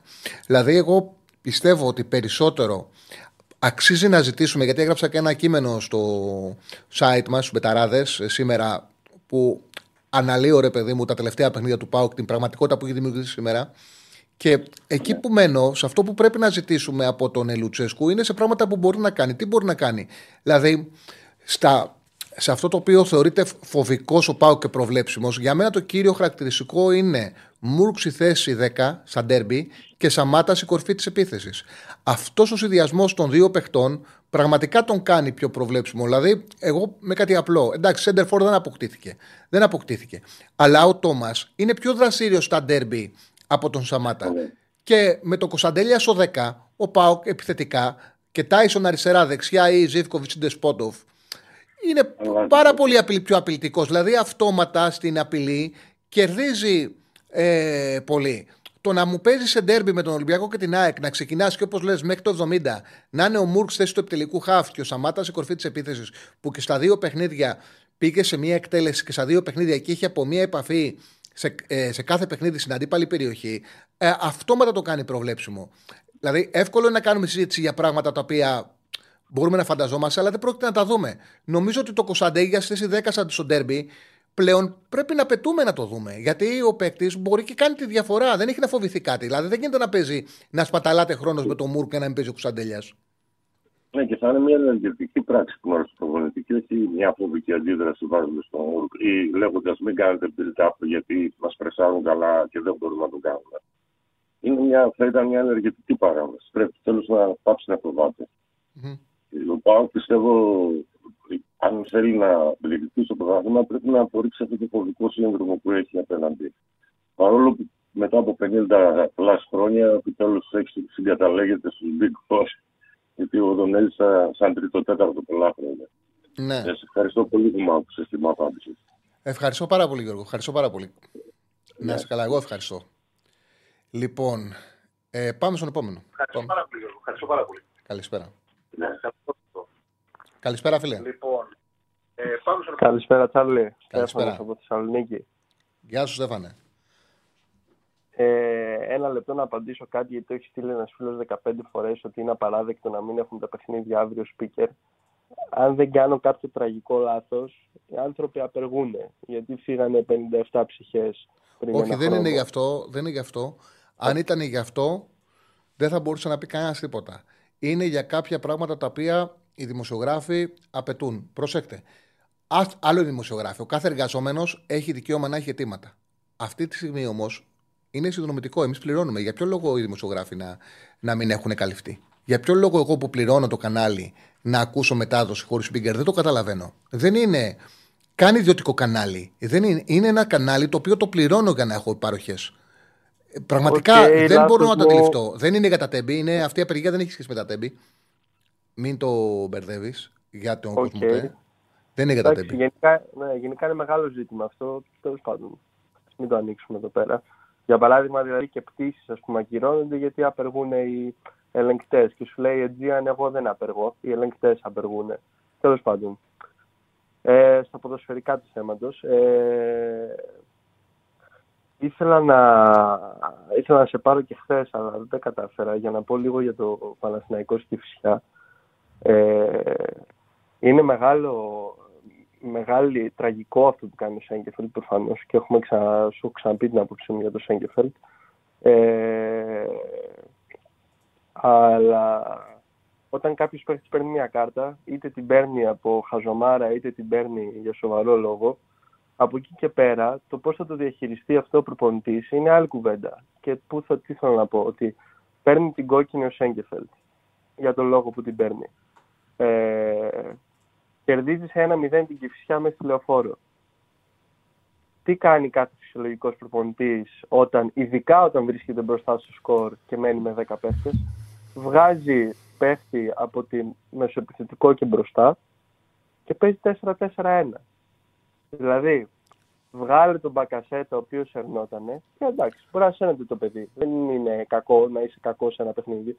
Βγάλε τον Μπακασέτα ο οποίο ερνότανε, βάλε τον Κότσιρα και παίξε και εδώ τον Ευαγιανίδη δεξιμπά και φέρε τον Κότσιρα στα χαφ και παίξε 4-4-1 με τον Ιωαννίδη μπροστά με την Κυφυσιά ενώ κερδίζεις ένα 0. Στέφανε, θα σου πω κάτι. Έγινε πολλή συζήτηση. Συνήθως οι προπονητές όταν μένουν με παίκτη λιγότερο βγάζουν ή τον φόρ τους και παίζουν χωρίς φόρ ή ε, τον, ε, το δεκάρι τους. Αυτό λέει η λογική. Και πάνε όπως λες ένα 4-4-1. 4-4-1. Πάνε οι προπονητές που θα παίζουν παίκτη λιγότερο. Ο Παναναναϊκό σε αυτό το παιχνίδι έπαιζε με την Κυφυσιά. Με την τελευταία. Πρόσεξε τώρα. Το 4-4-1 με κότσιρα μπακασέτα, ε, δύο εξτρέμ και η Ιωαννίδα η κορφή της επίθεσης. Με κότσιρα πέρες. Με, όχι, άλλο, άλλο, άλλο, άλλο, θα σου πω. Αυτό που έκανε, ο, σου λέω αυτό που έκανε ο Τερίμ. Ο Τερίμ έβγαλε τον Πέρεθ και, πή, και πήγε με δίδυμο κότσιρα μπακασέτα και Ιωαννίδη μπροστά τους. Και έφαγε στην επόμενη επίθεση κατευθείαν γκολ. Έπαιζε με την κυφσιά. Το κότσιρα μπακασέτας με δύο εξτρέμ. Δεν είναι αποκλείεται να κρατήσει. Δεν ήταν τόσο τραγικό. Μετά, όταν έφαγε, γιατί έφαγε και τον γκολ, δεν ξέρεις τι θα κάνει μετά από 5 λεπτά, μετά από 6 λεπτά.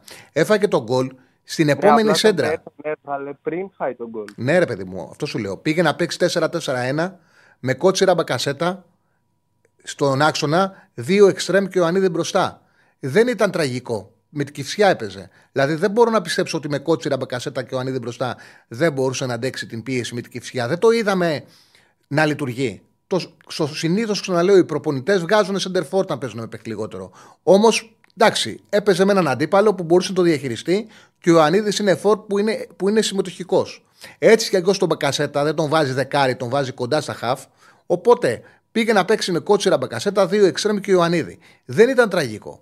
Από τη στιγμή που η πρώτη σέντρα τρώει γκολ, εκεί, επειδή ο Τερήμ θέλει το μάτσα να πάει να το πάρει, δεν περίμενε και έβαλε το Γερεμέγεφ. Τώρα, από τη στιγμή που παίζεις με παίκτη λιγότερο και έχεις δύο φόρ και πρέπει να βάλεις striker για να πας να πάρεις το παιχνίδι, μέτρα ο αντίπαλος για να σου κάνει καθαρές ευκαιρίες θα έχει. Το παιχνίδι ότι θα έχει χώρους θα έχει. Ε, του πήγε πάρα πολύ δύσκολα. Δηλαδή, το αυτογκόλ του Αράου την μπέρδεψε πάρα πολύ την κατάσταση. Εγώ δέχομαι να συζητήσουμε για 500.000 πράγματα. Δεν θεωρώ ότι έκανε κάποιο έγκλημα ο Τερήμ στην αποβολή. Ήταν πολύ δύσκολη διαχείριση από τη στιγμή που τρώει στην πρώτη σέντρα γκολ. Αυτό πιστεύω εγώ τακτικά. Τώρα σα ακούω. Δεν έπαιξε ρε παιδί μου ένα ντέρμπι να πω ρε παιδί μου έπαιζε με τον Ολυμπιακό, βγάλει το φόρετερ Εντάξει, με την Κυφσιά έπαιζε, οκ. Okay. Μπακασέτας Κότσιρας, Ιωαννίδης μπροστά μπορούν να το διαχειριστούν το παιχνίδι. Έτσι νομίζω ε, τουλάχιστον. Τσάρλι μπήκα στην αναμονή για καμιά. Α, δεν το καταλαβα. Δεν το καταλαβα. Με άκουγες τουλάχιστον; Με άκουγες; Ε, όχι, είχα μπει στο, στη μουσική της αναμονής. Ναι. Τέλος πάντων, αυτό το οποίο έλεγα, λέει ο φίλος ήταν έγκλημα η αλλαγή του Πέρεθ. Γιατί ήταν έγκλημα; Ε, ε πήγε να παίξει, έπρεπε να, έπρεπε, πήγε να παίξει 4-4-1 με κότσιρα μπακασέτα, δύο εξτρέμ και Ιωαννίδη. Είχε δύο εξτρέμ για να του δώσουν πλάτος, γιατί πρέπει να έχεις πλάτος όταν ε, παίζεις με παίχτη λιγότερο, ώστε να μην τρώσει παιχνίδι από τις ε, πλευρές και να μην χάσεις μέτρα. Να έχει το κασέτα να δώσει κανένα μεγάλη πάσα στον Ιωαννίδη, να κρατήσει και λίγο μπάλα χαμηλά τον πάει έτσι αλλιώς. Τον κότσιρα για σκληράδα, πίστευε ότι θα το βγει. Δεν το είδαμε να δούμε αν λειτουργεί ή όχι. Στη πρώτη σέντρα έφαγε γκολ. Έκανε αυτόν γκολ ο Αράο. Μετά που επενεύει, από τη στιγμή που πήγε να βάλει το Γερεμέγεφ, δηλαδή πήγε να βάλει striker, ήταν δεδομένο ότι θα είχε ανοιχτούς χώρους. Από τη στιγμή που παίζεις με παίκτη λιγότερο και κρατάς στο γήπεδο Ιωαννίδη και Γερεμέγεφ, ε, χώρου τους αντίπαλους με όποιον και να παίξεις, εμείς να κατεβάσουμε μια εντεκάδα, χώρου για την επίθεση θα βρίσκαμε. Από τη στιγμή που παίζεις με δύο σεντερφόρ με 10 παίκτες. Και πρέπει να έχει και ανοιχτές τις γραμμές του γιατί κυνηγάει τον γκολ. Ναι, τέλος πάντων. Και το άλλο που ήθελα να πω είναι, αν και με πρόλαβες πριν, είναι, είναι ότι μάλλον πρέπει να βρει ένα τρόπο Παναθηναϊκός έστω στα λίγα μάτς που έχουν μείνει, τα οποία είναι με κατώτερη ομάδα, δηλαδή με την, ε, τα δύο μάτς που έχουν μείνει και μετά τα δύο μάτς με τη Λαμία στα play-off, κάπως ίσως πρέπει να βρει έναν τρόπο τουλάχιστον σε αυτά τα παιχνίδια να είναι ο Αράος στα χαφ. Δηλαδή είναι μεγάλο πλήγμα. Αν δεν είναι υγιής 100% τσέριν που δεν φαίνεται να είναι. Δηλαδή όλη τη χρονιά δεν έχει παίξει δύο παιχνίδια συνεχόμενα που λέει ο λόγος. Ε, αυτά, Τσάρλι. Μην κρατάω και εγώ τη γραμμή. Καλή συνέχεια. Γεια σου, φίλε Σεβανέ. Γεια σου, φίλε Σεβανέ. Εντάξει, αυτό που λέει ο φίλος ο Κρέταν 1976 ότι ξέρουμε εμείς και δεν ξέρει ο προπονητής ή οι προπονητές της εξέδρας. Εγώ το λέω συνέχεια. Μην νομίζετε ότι τα ξέρουν όλοι οι προπονητές. Και οι προπονητές αποφάσεις παίρνουν, επιλογές κάνουν. Δεν, έχουν, δεν είναι χείριση καρδιάς ώστε να είναι δεδομένα αυτά που πρέπει να κάνουν. Και οι προπονητές οι ίδιοι στο τέλος αξιολογούν και αν μιλήσει μαζί τους θα σου πούνε αυτό βγήκε, αυτό δεν, ε, δεν βγήκε. Δεν είναι άλλο πράγμα. Ο προπονητής κλείνεται από τη συνολική του δουλειά, από την κατάσταση που έχει την ομάδα, από το πλάνο που ακολουθεί το συνολικό. Όσον αφορά για τις επιλογές, για τις ε, αλλαγές που κάνουν και οι ίδιοι μετά, άμα μιλήσεις μαζί τους, θα σου πούνε αυτό βγήκε, αυτό δεν βγήκε. Εδώ έκανε, έκανα λάθος. Έβαλε αυτόν, ε, δεν έπαιξε καλά. Έβαλε αυτόν, έπαιξε καλά. Ε, ε, είναι, είναι αποφάσεις στιγμής, ενστιχτού. Θέλουν και τύχη για να σου βγουν. Πάμε στον επόμενο. Καλησπέρα. Καλή καλησπέρα. Καλησπέρα. Ε, να σου κάνω μια ερώτηση. Ε, εάν σε αυτό το Παναθηναϊκό που κατέβηκε ας πούμε τώρα με τη Λαμία, στο παιχνίδι αυτό. Με την Κυφσιά, ε, με την ε, Με την Κυφσιά, συγγνώμη. Ναι. Ναι. Έπρεπε να βάλουμε αναγκαστικά το παλιό, τον Γιώργο Καραγκούνη. Mm-hmm. Από τους τρεις του κέντρου, ποιον θα έβγαζες; Τον Μπακασέτα θα έβγαζες. Θεωρητικά, θεωρητικά κατάλαβες σου λέω. Ε, να σου παίξει ο Γιώργος ο Καραγκούνης, αναγκαστικά. Δηλαδή πρέπει να μπει μέσα τώρα ο Γιώργος Καραγκούνης. Κάτι πρέπει να Θα πήγαινα τον Μπακασέτα δεκάρι, γιατί εκεί πρέπει να ναι. παίζει. Και ναι. θα έπαιζα με εξάρι και τον ε, Καραγκούνη. Και ο, Καραγκούνη, πολύ ωραία. Πολύ ωραία. Άρα, σε αυτό το σχηματισμό τώρα που κατέβασε ο, ο Τερίμ, είχε τον Κότσιδα, ο οποίος δεν μπορεί να κάνει αυτή τη δουλειά. Είχε τον Πέρεθ και τον Μπακασέτα. Ο Πέρεθ ένας παίκτης στην κλειστή άμυνα δεν μπορεί να την παίξει αυτή την, την μπάλα. Συμφωνείς αυτό; Ναι, είναι περισσότερο, μα δεν είναι για να ανοίξει άμυνα, είναι για να σου κάνει είναι το παιχνίδι από χαμηλά. όταν κλέβουμε την ναι. μπάλα, εκεί που μαρκάρουμε θα πάρω την μπάλα, θα κάνω την ωραία την μπάλα, ναι, την ναι. παλιά. Είναι αυτός, κατάλαβες. Ναι. Δεν είναι του build-up ναι. ο Πέρεθ. Και μετά έχουμε τον Μπακασέτα. Ε, λοιπόν, εμένα ο Μπακασέτα σε όσα παιχνίδια τον έχω δει μέχρι στιγμής στον Παναθηναϊκό δεν μου φαίνεται παίχτη playmaker. Μα δεν είναι ο Μπακασέτας το έχω πάρα πολλές φορές. Δεν ο... πιστεύεις όμως ότι αυτό, αυτό είναι που θέλω να σου πω τώρα. Ναι, ότι θέλεις το 8-1 πιο δημιουργό. Χρόνου, ναι. Ο Μαξίμος που θα έρθει του χρόνου δεν πρέπει να πάρουμε και εκεί δίπλα του έναν παίκτη ο οποίος να ξέρει μπάλα. Μα η θέση του 8 στο ποδόσφαιρο συμφωνώ 100%. Το ναι. πρόβλημα του Παναθηναϊκού είναι το 8. Ότι Όπως είναι μόνο Μπερνάρ, ότι ο έχει Μπερνάρ, μόνο το ξέρει. είναι τώρα στον Παναθηναϊκό. Ο Μπερνάρ για μένα, όπως είναι ο Μπερνάρ τώρα για μένα. Ο Μπερνάρ τώρα είναι 8 δεκάρι. Όχι, δεν είναι οχτάρι. δεν είναι εξάρι. Ο Μπερνάρ δεν είναι οχτάρι. Ο Μπερνάρ ε, δεν είναι οχτάρι. Και δεκάρι κλασικό που λέμε το παλιό ή ακραίος ε, winger. Γυρνάει και πίσω. Μαρκάρει. Και ας είναι κοντούλης, μαρκάρει. Ο Μπερνάρ, άμα τον εβάλεις να μαρκάρει, έχεις τελειώσει. Ο μοναδικός παίκτης που μπορεί να παίξει το 8 με εξωπρέπεια mm. στον Παναθηναϊκό είναι ο Τσέριν. Δεν έχεις άλλο. Συμφωνώ. Απολύτως και το πρόβλημα αυτό. του Παναθηναϊκού είναι ότι χτυπάει ο Τσέριν. Ο, ο, άμα ναι. δεις όλα τα καλά μάτσου του Παναθηναϊκού, Όλα τα καλά μάτια έχουν τσέριν μέσα. Όλα τα ναι, καλά μάτια. Συμφωνώ σε αυτό. Εν, κατα... εν κατακλείδη τι θέλω να πω. Ότι στο 4-2-3-1 που κατέβασε αυτό το μάτσο ο Τέριν. Δεν ήταν 4-2-3-1, παλάτι... ήταν 4-3-3 με κοντά τον Μπακασέτα στην τριάδα. Αυτό ήταν το λάθος. Ναι, ναι. 4-3-3 πες το. Πες το και έτσι, δηλαδή τον Μπακασέτα πιο μπροστινό. Λοιπόν, όταν έχεις Παλάσιος δεξιά και αριστερά λιμιό, δηλαδή έχεις ένα winger και τα αριστερά, παίζεις με μπουκαδόρο, δεν παίζεις με γραμμή. Ο, ο Λιμιός από τα αριστερά δεν έπαιζε γραμμή. Μπουκαδόρος ήταν. Συμφωνείς; Ναι, ναι. Και έχει σε ελεύθερο ρόλο τον Ιωαννίδη. Κάποιος πρέπει να έρχεται από πίσω. Ακόμα έξτρα παίκτης, εφόσον έχει τον Μπακασέτα. Κατάλαβες τι λέω.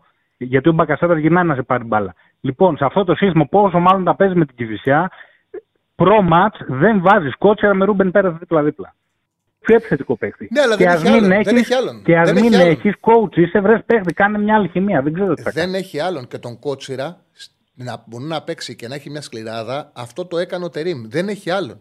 Δηλαδή στο 8 όταν Δεν βάζει έχει το όντως. Βιλένα. Κοιτάω δηλαδή τον πάγκο σε αυτό το μάτι με έχει τον Βιλένα. Έχει το Βιλένα, ο οποίος είναι απελπιστικός. Όσες φορές Ναι. τον έχει βάλει, είναι τεράστιο πρόβλημα. Για μένα, Ωραία. αυτό το οποίο Αυτό έπρεπε θέλω να, να σου κάνει. πω, Βετσάρλι, ότι ένα- εφόσον δεν έχεις παίχτη, έχεις μπροστά τον Ιωαννίδη. Ο Ιωαννίδης είναι ένας παίχτης νέος. Και από ό,τι βλέπεις σε όλα τα μάτια που παίζει, μαρκάρει. Παίξε 4-4-2 εφόσον δεν έχεις παίχτη. Και βάλε δίπλα στον Ιωαννίδη όποιον θες βάλει. Μέχρι και, και ακραίος θέλω βάλει να τον σου- Αϊτόρη, α- αυτό κάποιον θέλω τέτοιον. να σου Όπως πω. έπαιζε δηλαδή με τον Λέτο. Αυτό θέλω να σου πω. Δεν χρειάζεται να βάλει κανέναν. Ε. Εγώ νομίζω ότι το λάθος ήταν ότι ο Μπακασέτας έπρεπε να είναι πολύ πιο ψηλά. Να είναι πολύ πιο κοντά στον Ιωαννίδη, Ναι, ώστε και- και να δεν είχε πάνε, παίχτη όμως από πίσω να το στηρίξει αυτό. να Αυτό σου λέω. πάνε Δεν σε, είχε παίχτη. έστω σε μια εκτέλεση. Έστω να πάει σε μια εκτέλεση. Δεν πειράζει, ας μην παίξει το τέλειο ποδόσφαιρο. Τουλάχιστον να μπορέσεις ψηλά να βγάλεις συνεργασίες με τους δυο τους. Να απομονώσεις τη τετράδα σου ψηλά. Να πιέσεις με την τετράδα ψηλά τον αντίπαλο. Ο Μπακασέτας Συμφωνώ. έμενε πάρα πολύ χαμηλά. Ήταν θέμα αυτό. Πολύ χαμηλά, πολύ χαμηλά στα μέτρα, αδικαιολογήτω. Δηλαδή με την ομάδα που έπαιζε αντίπαλος. Παίρνεις και το λίγο το ρίσκο, ιδίως στην αρχή, κατάλαβες. Μέχρι το 20-25. Παίρνεις το ρίσκο τον να ανοιχτεί, γιατί και να το φας τον γκολ που λέμε στην αντεπίθεση.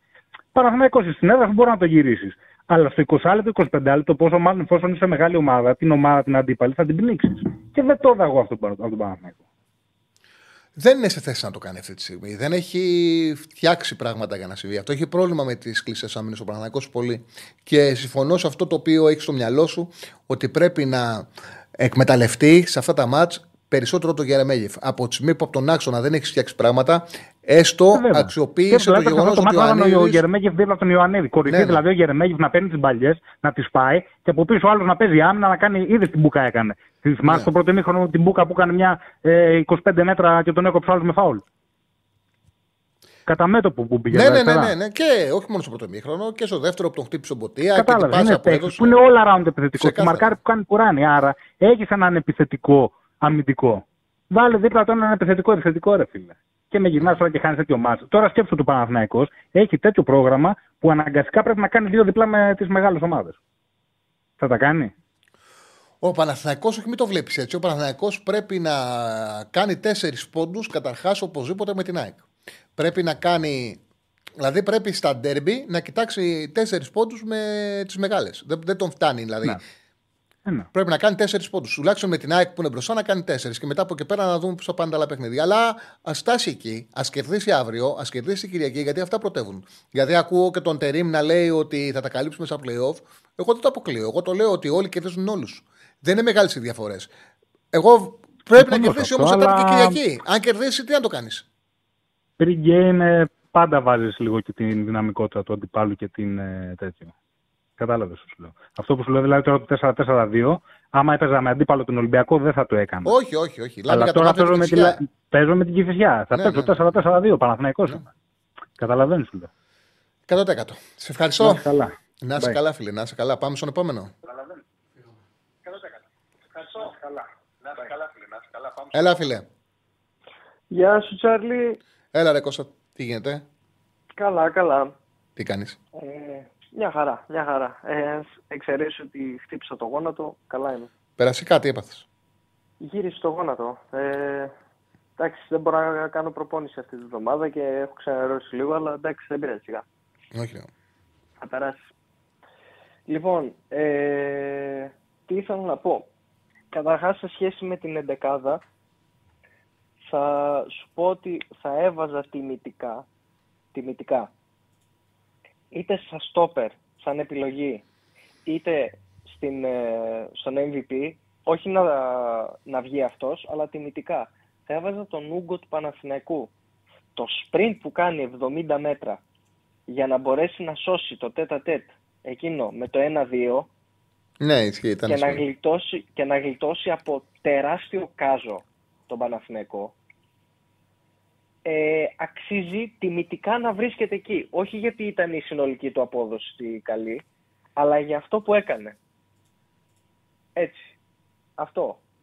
Τώρα, επειδή είμαστε λίγο πιο χαλάρα σήμερα, ήθελα να σου πω λίγο κάτι. Ε, δεν ξέρω αν το είδες σε σχέση με τον Εκόνγκ. Ότι Ναι. μπαίνει χειρουργείο. Ναι, το είδα. Φλάση τρίτου βαθμού. Ναι.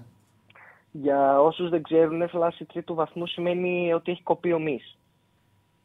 Θέλει σειραφή, χειρουργείο. Ο ΠΑΟΚ ε, θα κινηθεί ενάντια στην, ε, στην Ομοσπονδία της Νιγηρίας και ε, λένε ότι μάλλον αξιώνεται ότι για κάθε μέρα που θα λείπει θα παίρνει 22.000 ευρώ για κάθε μέρα που θα λείπει. Και εγώ θα πω το εξής. Δεν γίνεται να επιτρέπεται από τα ευρωπαϊκά κλαμπ, τα οποία πληρώνουν τα συμβόλαια των παικτών, ε, επειδή η Αφρική αποφάσισε ότι θέλει να κάνει το κόπα Αφρικα και λόγω καιρού την παίρνει να το κάνει χειμώνα μέσα στη σεζόν, δεν γίνεται τα ευρωπαϊκά κλαμπ να επιτρέπουν τους παίκτες να πηγαίνουν. Γιατί τώρα θα μου πεις ε, εντάξει ο Εκόνγκ και λοιπά του ΠΑΟΚ. Θα μπορούσε αντί για τον ε, Εκόνγκ του ΠΑΟΚ να το πάθει ένας, ε, ε, ένας συμπαίκτης του, ένας ε, striker, πώς το λένε, ανεώσιμεν. Και ξαφνικά η Νάπολη να χάσει όχι απλά τον επιθετικό της, ένα από τους καλύτερους επιθετικούς στον κόσμο, να το χάσει για το υπόλοιπο της σεζόν. Κοίταξε. Επειδή αυτοί είναι ασόβαροι και άφηναν τον Εκόνγκ να παίζει τραυματίας. Και φταίει και ο ίδιος ο Εκόνγκ, ο οποίος ενώ ξέρει ότι έχει πάθει κλάση, συνεχίζει να παίζει σε βαθμό που έκοψε, που έκοψε το μη του. Και αυτή τη στιγμή ο Πάουκ δεν έχει στόπερ. Ένα στόπερ το οποίο ναι, μεν δεν είναι το καλύτερο στόπερ του Πάουκ, δεν λέω αυτό. Αλλά είναι ένας παίκτης ο οποίος είναι δηλωμένος σε Ελλάδα και Ευρώπη και έχει πρόβλημα. Είναι απαράδεκτο αυτό που γίνεται με το Κόπα Αφρικα. Είναι απαράδεκτο που δεν μπορώ να καταλάβω πόσο δέχονται οι ομάδες. Πώ οι ομάδες παίρνουν Αφρικανούς παίκτες και επιτρέπουν να συμβαίνει αυτό το πράγμα. Πώς δεν κάνουν επίσημες διαμαρτυρίες να σταματήσει αυτή η ιστορία και να παίζουν το καλοκαίρι. Α έχει ζέστη, δικό τους θέμα είναι. Έχουν γίνει διοργανώσεις Κόπα Αφρικα το καλοκαίρι και με επιτυχία. Έχουν, εγώ νομίζω το καλύτερο Κόπα Αφρικα ήταν που είχε γίνει το καλοκαίρι πριν ε, ε, 6 χρόνια, αν θυμάμαι καλά. Ε, μ, δεν καταλαβαίνω πόσο δέχονται αυτό οι ομάδες. Και δεν, είναι το τρομερό ότι δεν γίνονται Κόπα Αφρικα κάθε 4 χρόνια. Το κάνουν και με συχνότητα. Μας κάνουν κάθε 2 χρόνια Κόπα Αφρικα να παίρνουν τους παίκτες. Ε, είναι τρέλα. Είναι Κάθε τρέλα δύο είναι να το το Copa δέχονται γιατί άσε το πάω και τον Ενκόκ. Αυτό το γίνεται. Η Λίβερπουλ δεν έχει τον ε, το Σαλάχ, η Νάπολ δεν έχει τον Όσιμεν. Ε, είναι τρέλα. Δεν μπορώ να καταλάβω πώς ε, αυτό το πράγμα αφήνουν τις ομοσπονδίες να συμβαίνει αυτό. Να πληρώνεις τώρα ε, πάρα πολλά λεφτά παίκτες και τους λέω άσον Ενκόκ να πληρώνεις παίκτες χρυσάφι και να σου φεύγουν για το Κόπα Αφρικα μ, μέσω Φεβρουάριο και να μην σου γυρνάνε. Να έχουν προβλήματα. Τι να σου πω. Δεν γίνεται. Κάτι πρέπει να κάνει, κάτι πρέπει να κάνουν τα κλαμπ, τα ευρωπαϊκά κλαμπ. Είναι απαράδεκτο αυτό το πράγμα. Είναι. Πραγματικά είναι. Κώστα. Τον χάσαμε, Κώστα. Έλα, έλα, Τσάρλι. Έλα, κάπου χάθηκες. Πάμε. Ε, όπως απαράδεκτη ήταν και η συμπεριφορά του ίδιου του Εκόνγκ. Εντάξει, το Και ίσο Εκόνγκ και τον τραυματίστηκε Εκόνγκ είναι, ρε σταμάτα. παιδί μου, κοίταξε να δεις. Ε, το να παίξεις η πατρίδα σου πήγε την, ε, σαν MVP του τουρνουά και πήγε τελικό. Εντάξει, το καταλαβαίνω ότι να τον ενδιαφέρει πολύ περισσότερο το παιχνίδι με την, ε, ο τελικός, να παίξει τελικό και μη τελικό με τη χώρα του, παρά να πάει γυρίσει στον Πάουκ που δεν τον υπολογίζουν και δεν έχει βρει και τη θέση του. Εκεί τον λατρεύανε. Ε, το καταλαβαίνω να θυσιαστεί. Εγώ το αντιλαμβάνομαι αυτό. Ε, παρότι θα μου πεις ότι ο Πάουκ τον πληρώνει, δική του ομάδα, όμως το συνέστημα είναι συνέστημα. Οπότε αυτό το αντιλαμβάνομαι. Για ποιο λόγο να μπει ο κάθε παίκτης σε αυτή τη διαδικασία και να έχει να διαλέξει ανάμεσα στο κλαμπ του και τη χώρα του. Δεν το καταλαβαίνω. Θα έπρεπε να είναι καθαρά καλοκαίρι. Οποιαδήποτε, οποιοδήποτε εθνικό τε, μάτς ή οργα- διοργάνωση θα έπρεπε να είναι ο, μόνο καλοκαίρι. Δεν θα έπρεπε να επιτρέπεται να είναι μέσω σεζόν. Γιατί, Ναι. γιατί έγινε αυτό που έγινε με τον Εκόν, έγινε αυτό με τον Σαλάχ κλπ. κλπ. Το βρίσκω απαράδεκτο. Ε, Κλείνοντας, ε, Τσάρλι, είδες ότι η ιδέα μου για την αλλαγή να, να δίνεται ένα βραβείο. Ισχύει, γιατί- Γιατί ο ισχύει. Ζήφκοβιτς Ισχύει. τη, την άξιζε, ας πούμε. Θα το έπαιρνε ο Λεκαμπή πάλι. Θα το έπαιρνε ο Λεκαμπή. Μπήκε και βάλει δύο γκολ. Αλλά ναι, ισχύει. Και για την Ο προηγούμενη Λεκαμπή δεν εβδομάδα. ήταν βασικός. Και την προηγούμενη. Όχι, δεν ήταν βασικός. Μπήκε και έκανε τα δύο γκολ. Αλλά και την προηγούμενη εβδομάδα για παράδειγμα, που ήταν πάρα πολύ επιθετική. Αν είχα τον Ελκα, ε, αυτό το βραβείο, θα έπαιρνε ο Ελκαμπή βραβείο που μπήκε στην Τούμπα και βάλε δύο γκολ και μου λέγανε οι Ολυμπιακοί και δικαιολογημένα δεν έχει βάλει τον Ελκαμπή βασικό φόρο. Αλλά ήταν πάρα πολύ επιθετική που είχαν βάλει πολλά γκολ την προηγούμενη εβδομάδα και δεν μπήκε. Ε, του χρόνου θα μπει, ναι. Ε, νομίζω ότι η, η πιο σημαντική αλλαγή θα είναι ένα βραβείο που πρέπει να μπει του χρόνου. Και να είναι προαιρετικό. Μπορεί κάποια εβδομάδα να μην υπήρξε καμία αλλαγή. Ε, εντάξει, οκ. Okay. Πάντα βρίσκεις μια αλλαγή που κάτι έκανε ή κάτι σημαντικό ή κάτι όχι τόσο σημαντικό. Νομίζω πάντα βρίσκεις κάτι. Καλώς. Αυτά από μένα, Τσάρλι. Άντε να δούμε αύριο τι θα δούμε. Πολύ ενδιαφέρον έχει το Παναθηναϊκό Σάρι σίγουρα. Oh. Ξεχωρίζει. Και το Πανετολικός Ολυμπιακός και το Ατρόμητος Λαμία. Α δούμε. Και πόσα θα βάλετε αυτή τη φορά στον Γκαρσία.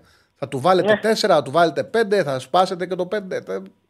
Του και δεν βάλει πολλά, τον έχετε το ταλαιπωρεί. Πιστεύω ότι θα κάνει μεγάλο rotation με ναι. τον Μπας ε, ο Πάοκ για να ξεκουράσει να αποφορτήσει λίγο τους παίκτες.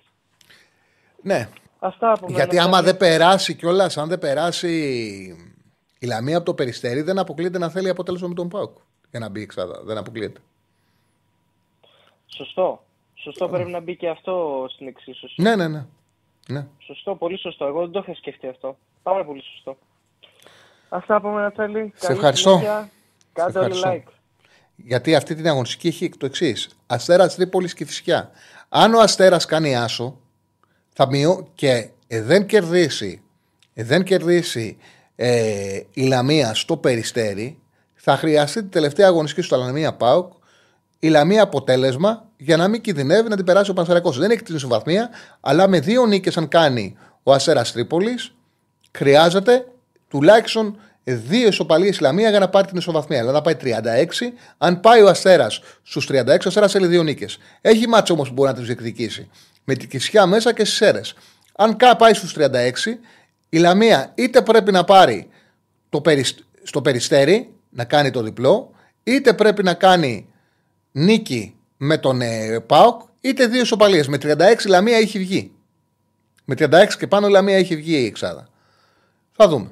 Πάντως γι' αυτό το λέω ότι δεν αποκλείεται η Λαμία να χρειαστεί αποτέλεσμα εκτός αν περάσει από το περιστέρι αύριο που για τους φίλους του ηχήματο το διπλό της Λαμίας στον Ατρόμητο δίνει 3-30 και νομίζω ότι θα έρθει. Νομίζω ποδοσφαιρικά ότι θα έρθει. Λοιπόν, πάμε στον επόμενο. Καλησπέρα. Το μηχανοκίνητο, το μηχανοκίνητο. Αυτός πρέπει να είναι fake μηχανάκι. Αυτός είναι το μηχανοκίνητο. Τι, έχουμε καλού. Ε... Με δουλεύετε τώρα; δηλαδή, παίρνει, έχουμε το μηχανάκι, έχουμε και το μηχανοκίνητο, θα έχουμε και το. Μάλιστα.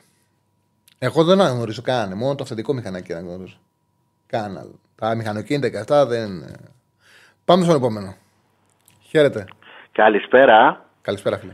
Ναι, καλησπέρα Τσάρλι. Ε, παίρνω δεύτερη φορά τηλέφωνο, στέλνεις από Πεύχη, Manchester United είμαι. Γεια σου. Αλλά, αλλά θέλω να σε ρωτήσω για το ελληνικό πρωτάθλημα. Ε, με βάση αυτά που βλέπουμε στον Παναθηναϊκό και αυτά που λες ε, τόσο καιρό έχει μαλλιάσει γλώσσες να το λες για τα ταχυδυναμικότητα των παιχτών κάποιοι παίχτες δεν μπορούν να παίξουν στο κέντρο γιατί είναι αργή βλέπε Βιλένα και Σία δεν μπορούσε ο Παναθηναϊκός να παίξει ένα 3-5-2 ώστε να κλείσει τις γραμμές του όταν έχει πρόβλημα και να παίξει ακόμα και με αργούς παίκτες. Ποια είναι η γνώμη σου; Το λέω, το ξαναλέω ότι κάθε, κάθε ομάδα μπορεί να παίξει όλα τα σχήματα οι προπονητές πρέπει να τα παίζουν. Ε, Ασφαλώς ο Παναγιώ μπορεί να παίξει με τρεις στην άμυνα. Και το 3-5-2 πλέον στο ποδόσφαιρο δεν εφαρμόζεται με τρία στόπερ ε, αποκλειστικά. Δηλαδή μπορεί να παίξει ένας προπονητής 3-5-2 και να έχει δεξί στόπερ το κότσιρα. Μπορεί να έχει δεξί στόπερ το βαγανίδι. Αυτό σου είπα, ναι, μπορεί να βάλει ναι. και όποιος παίκτη θέλει. Ναι, απλά αυτό για να το συζητάμε πρέπει να υπάρχει προπονητής που να το έχει σε βασικό σχέδιο. Ο Τερήμ το 3-5-2 το χρησιμοποιεί, από το χρησιμοποιεί. Στο 88-89 όταν κερδίζει ένα γκολ, σου λέει μη φάω κάποια σέντρα, να βάλω το αμυντικό να κρατήσω. Οπότε εκεί το χρησιμοποιεί ο Τέριμ. Δεν το χρησιμοποιεί σαν κύριο σύστημα. Τουλάχιστον μέχρι τώρα. Αυτό, αυτό έχουμε δει. Ε, όλα τα συστήματα παίζονται. Έχει ο Παναγιώτης για να παίξει 3-5-2. σα ίσα που θα μπορούσε το 3-5-2 να παίξει και μαζί ο Γκρεμέκη με τον Ιωαννίδη. Ναι, για αυτή μου το προχθέ το συζητούσαμε με κάτι φίλους εδώ πέρα και μου λέγανε γιατί δεν το κάνει ας πούμε, ε, με την Κυφσιά και, και, και κάποιες τέτοιες ομάδες. Επίσης, ε, δεν ξέρω όποτε βρεις χρόνο, αν βρεις χρόνο λόγω της εκπομπής, να αναλύσεις αυτό το θαύμα που λέγεται Leverkusen, τη τακτική της και πώς κινείται μέσα στο κήπεδο, με το ταμπλετάκι αυτό που κάνεις. Γιατί θέλει ο κόσμος να δει πώς παίζει αυτή η ομάδα. Πραγματικά τη βλέπεις και χαίρεσαι. Πραγματικά χαίρεσαι που τη βλέπεις. Ε, Σπουδαίο ποδόσφαιρο παίζεις. Γιατί είναι, είναι φοβε- φοβερή και, Και δεν έχει παίζει και το... αυτό που λες, το ποδόσφαιρο με τρεις αμυντικούς, το παίζεις στο πιο υψηλό του επίπεδο.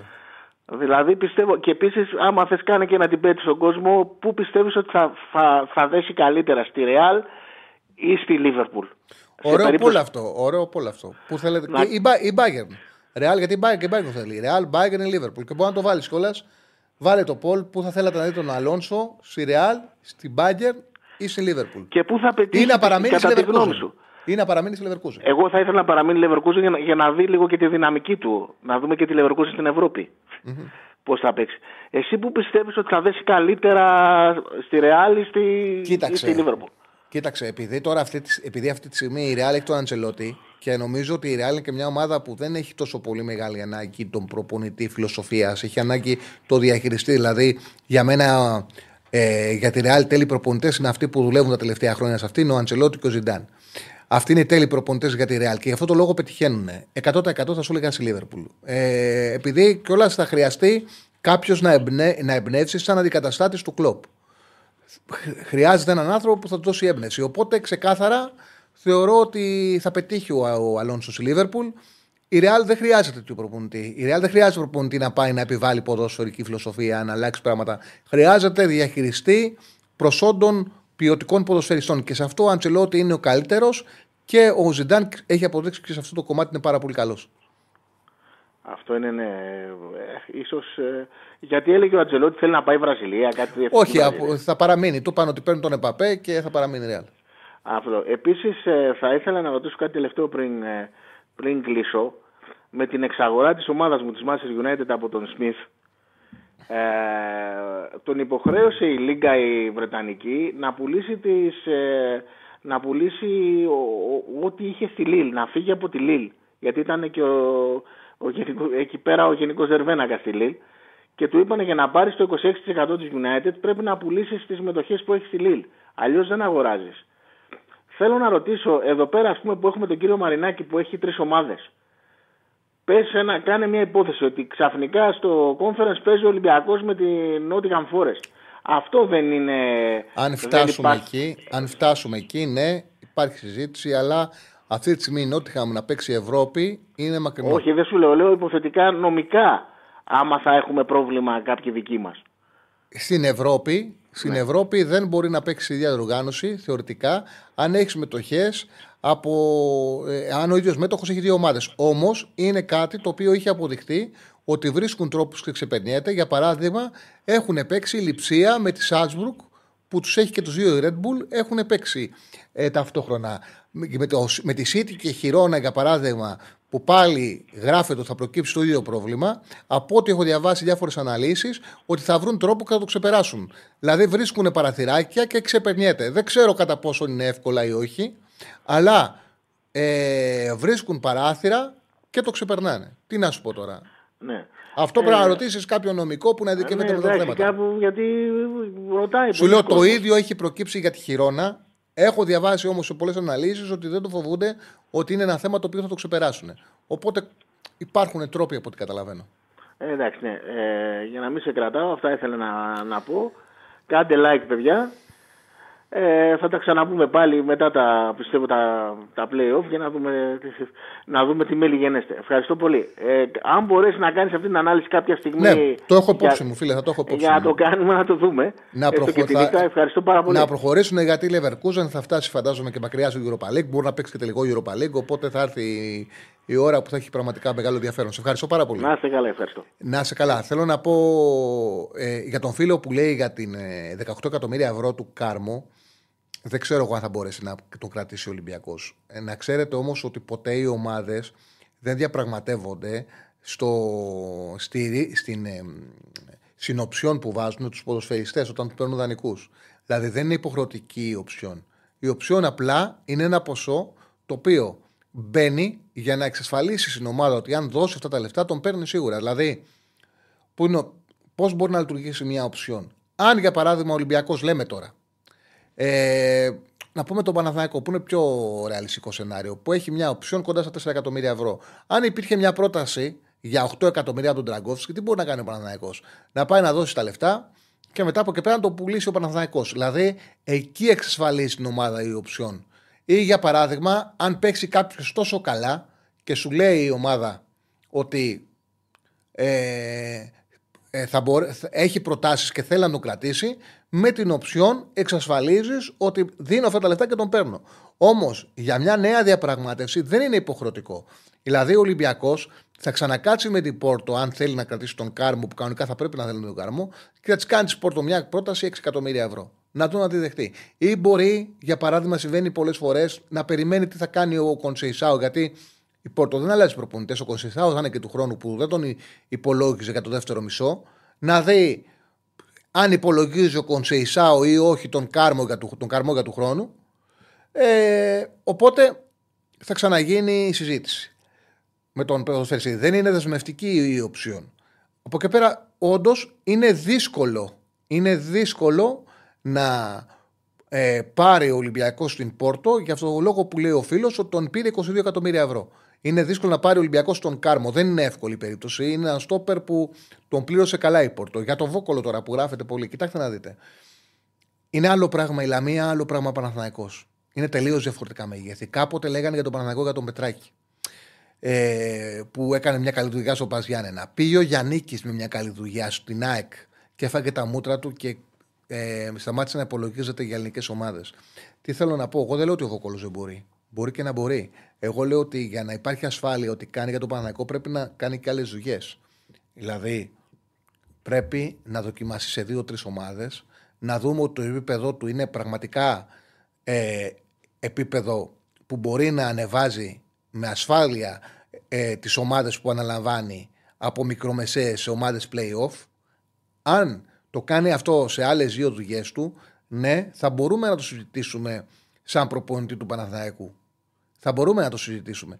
Ακόμα θεωρώ ότι ο Παναθηναϊκός δεν έχει λόγο να πάρει ρίσκο να ασχοληθεί με τον Βόκολο.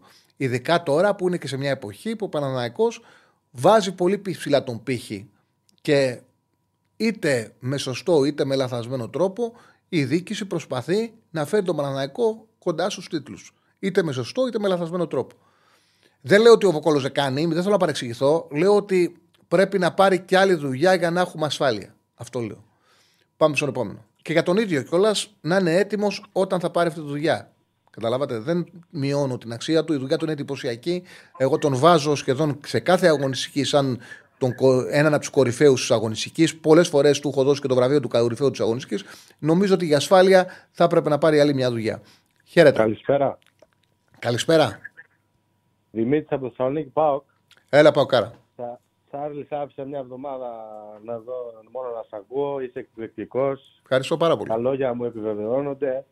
Είσαι ψαγμένος, κάνεις μόνο καλό στις ομάδες που αναλύεις, να το ξέρεις. Ο, πιστεύω ο, ο, ο μοναδικός στην Ελλάδα, όπως έχω ξαναπεί.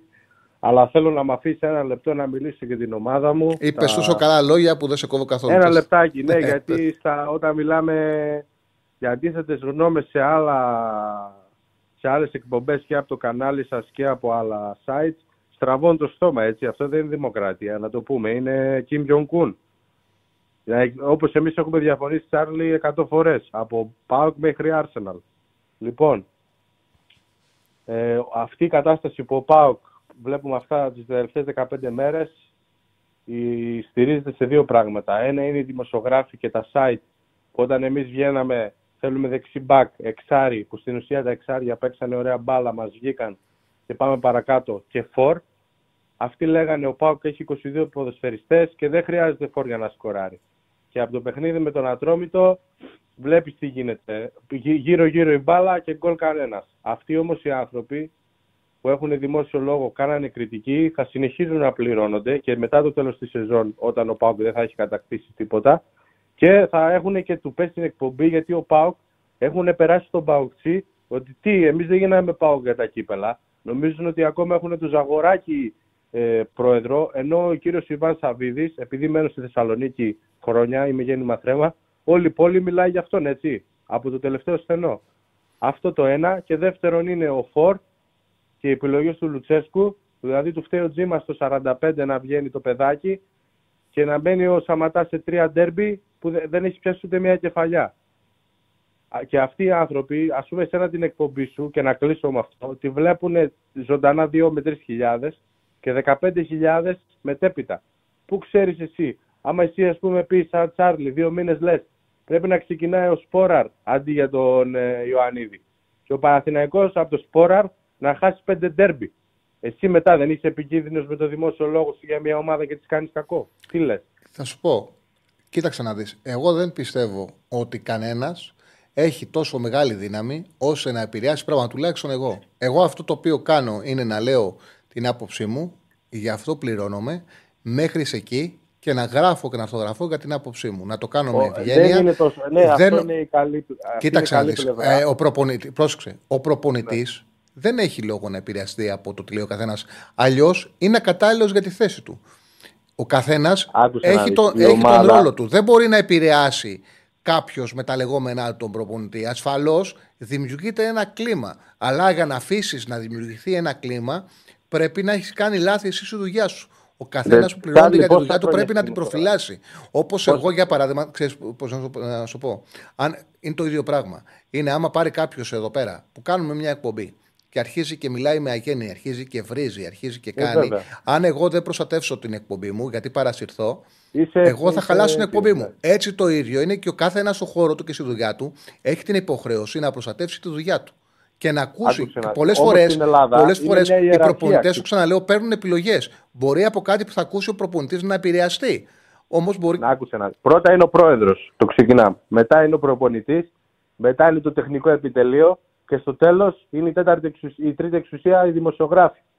Ο Ρουτσέσκου, όταν πήγε, έχασε από την ΑΕΚ και πήγε στον Ολυμπιακό, τον είχαν όλοι ότι να το διώξουν, να μπουν τα site να, τα ίδια που είχε επηρεάσει και αυτή την ομάδα. Οπότε μην μου λες αυτό, δεν γίνεται αυτό στην Ελλάδα. Από τη στιγμή, εγώ ξέρω και γίνεται τοπικά, ε, εφημερίδες τοπικές, που ομάδες από εκεί, Β' Εθνικής, Γ' Εθνικής, ακόμα και Α, ακούνε ε, οι, οι, αυτοί που εργάζονται σε εκείνη την ομάδα, τη μεγάλη, ακούνε τα τοπικά και βλέπουν παίκτες από εκεί Α τοπικό που πάει να ανέβει Γ' Εθνική και τους παίρνουν δοκιμαστικά και βγάζουν μάτια. Έχουν 30 γκολ στη Β' Εθνική. Αυτά λοιπόν, να βγαίνει, έχεις δημόσιο, όχι εσύ, εσένα σου λέω, σου δίνω το απόλυτο δίκιο γιατί τα ψάχνεις και ξέρεις τι θα πεις και είσαι μετρημένος.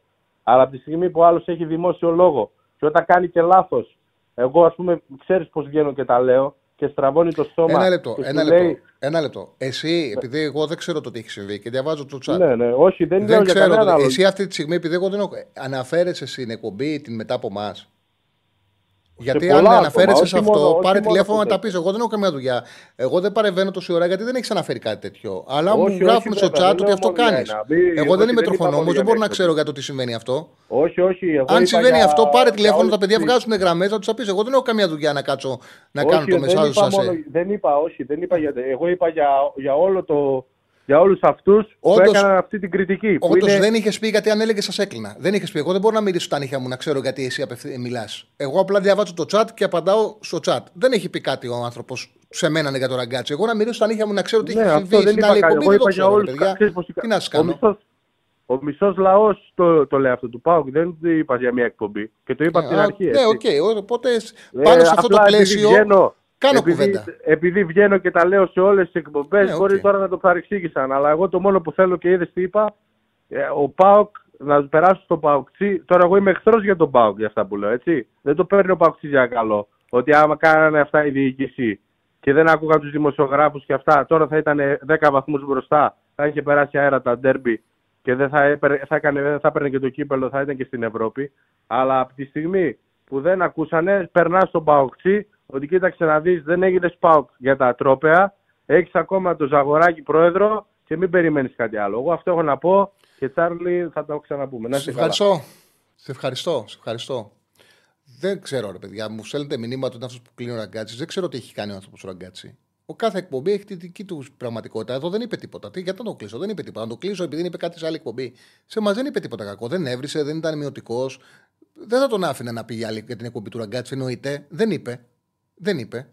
Εννοείται. Εδώ πέρα είμαστε μια ομάδα όλοι. Εννοείται ότι δεν θα άφηνα ποτέ να πει κάποιος κάτι κακό για την επόμενη εκπομπή.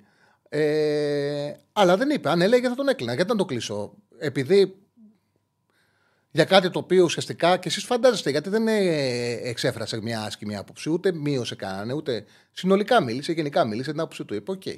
Το τι γίνεται στις άλλες εκπομπές δεν το γνωρίζω. Πάμε στον επόμενο. Τελευταίος. Καλησπέρα. Έλα, Τσαρλί. Έλα, φίλε μου. Καλησπέρα, Γιώργος από Φραγκφούρτη. Έχουμε ξαναμιλήσει μια φορά. Το Δεκέμβριο μιλήσαμε. Ε, τότε είχαμε αναφέρει κάποια προβλήματα που έχει η ομάδα, ο Παναθηναϊκός. Ε, ακόμα με Γιωβάνοβιτς βέβαια.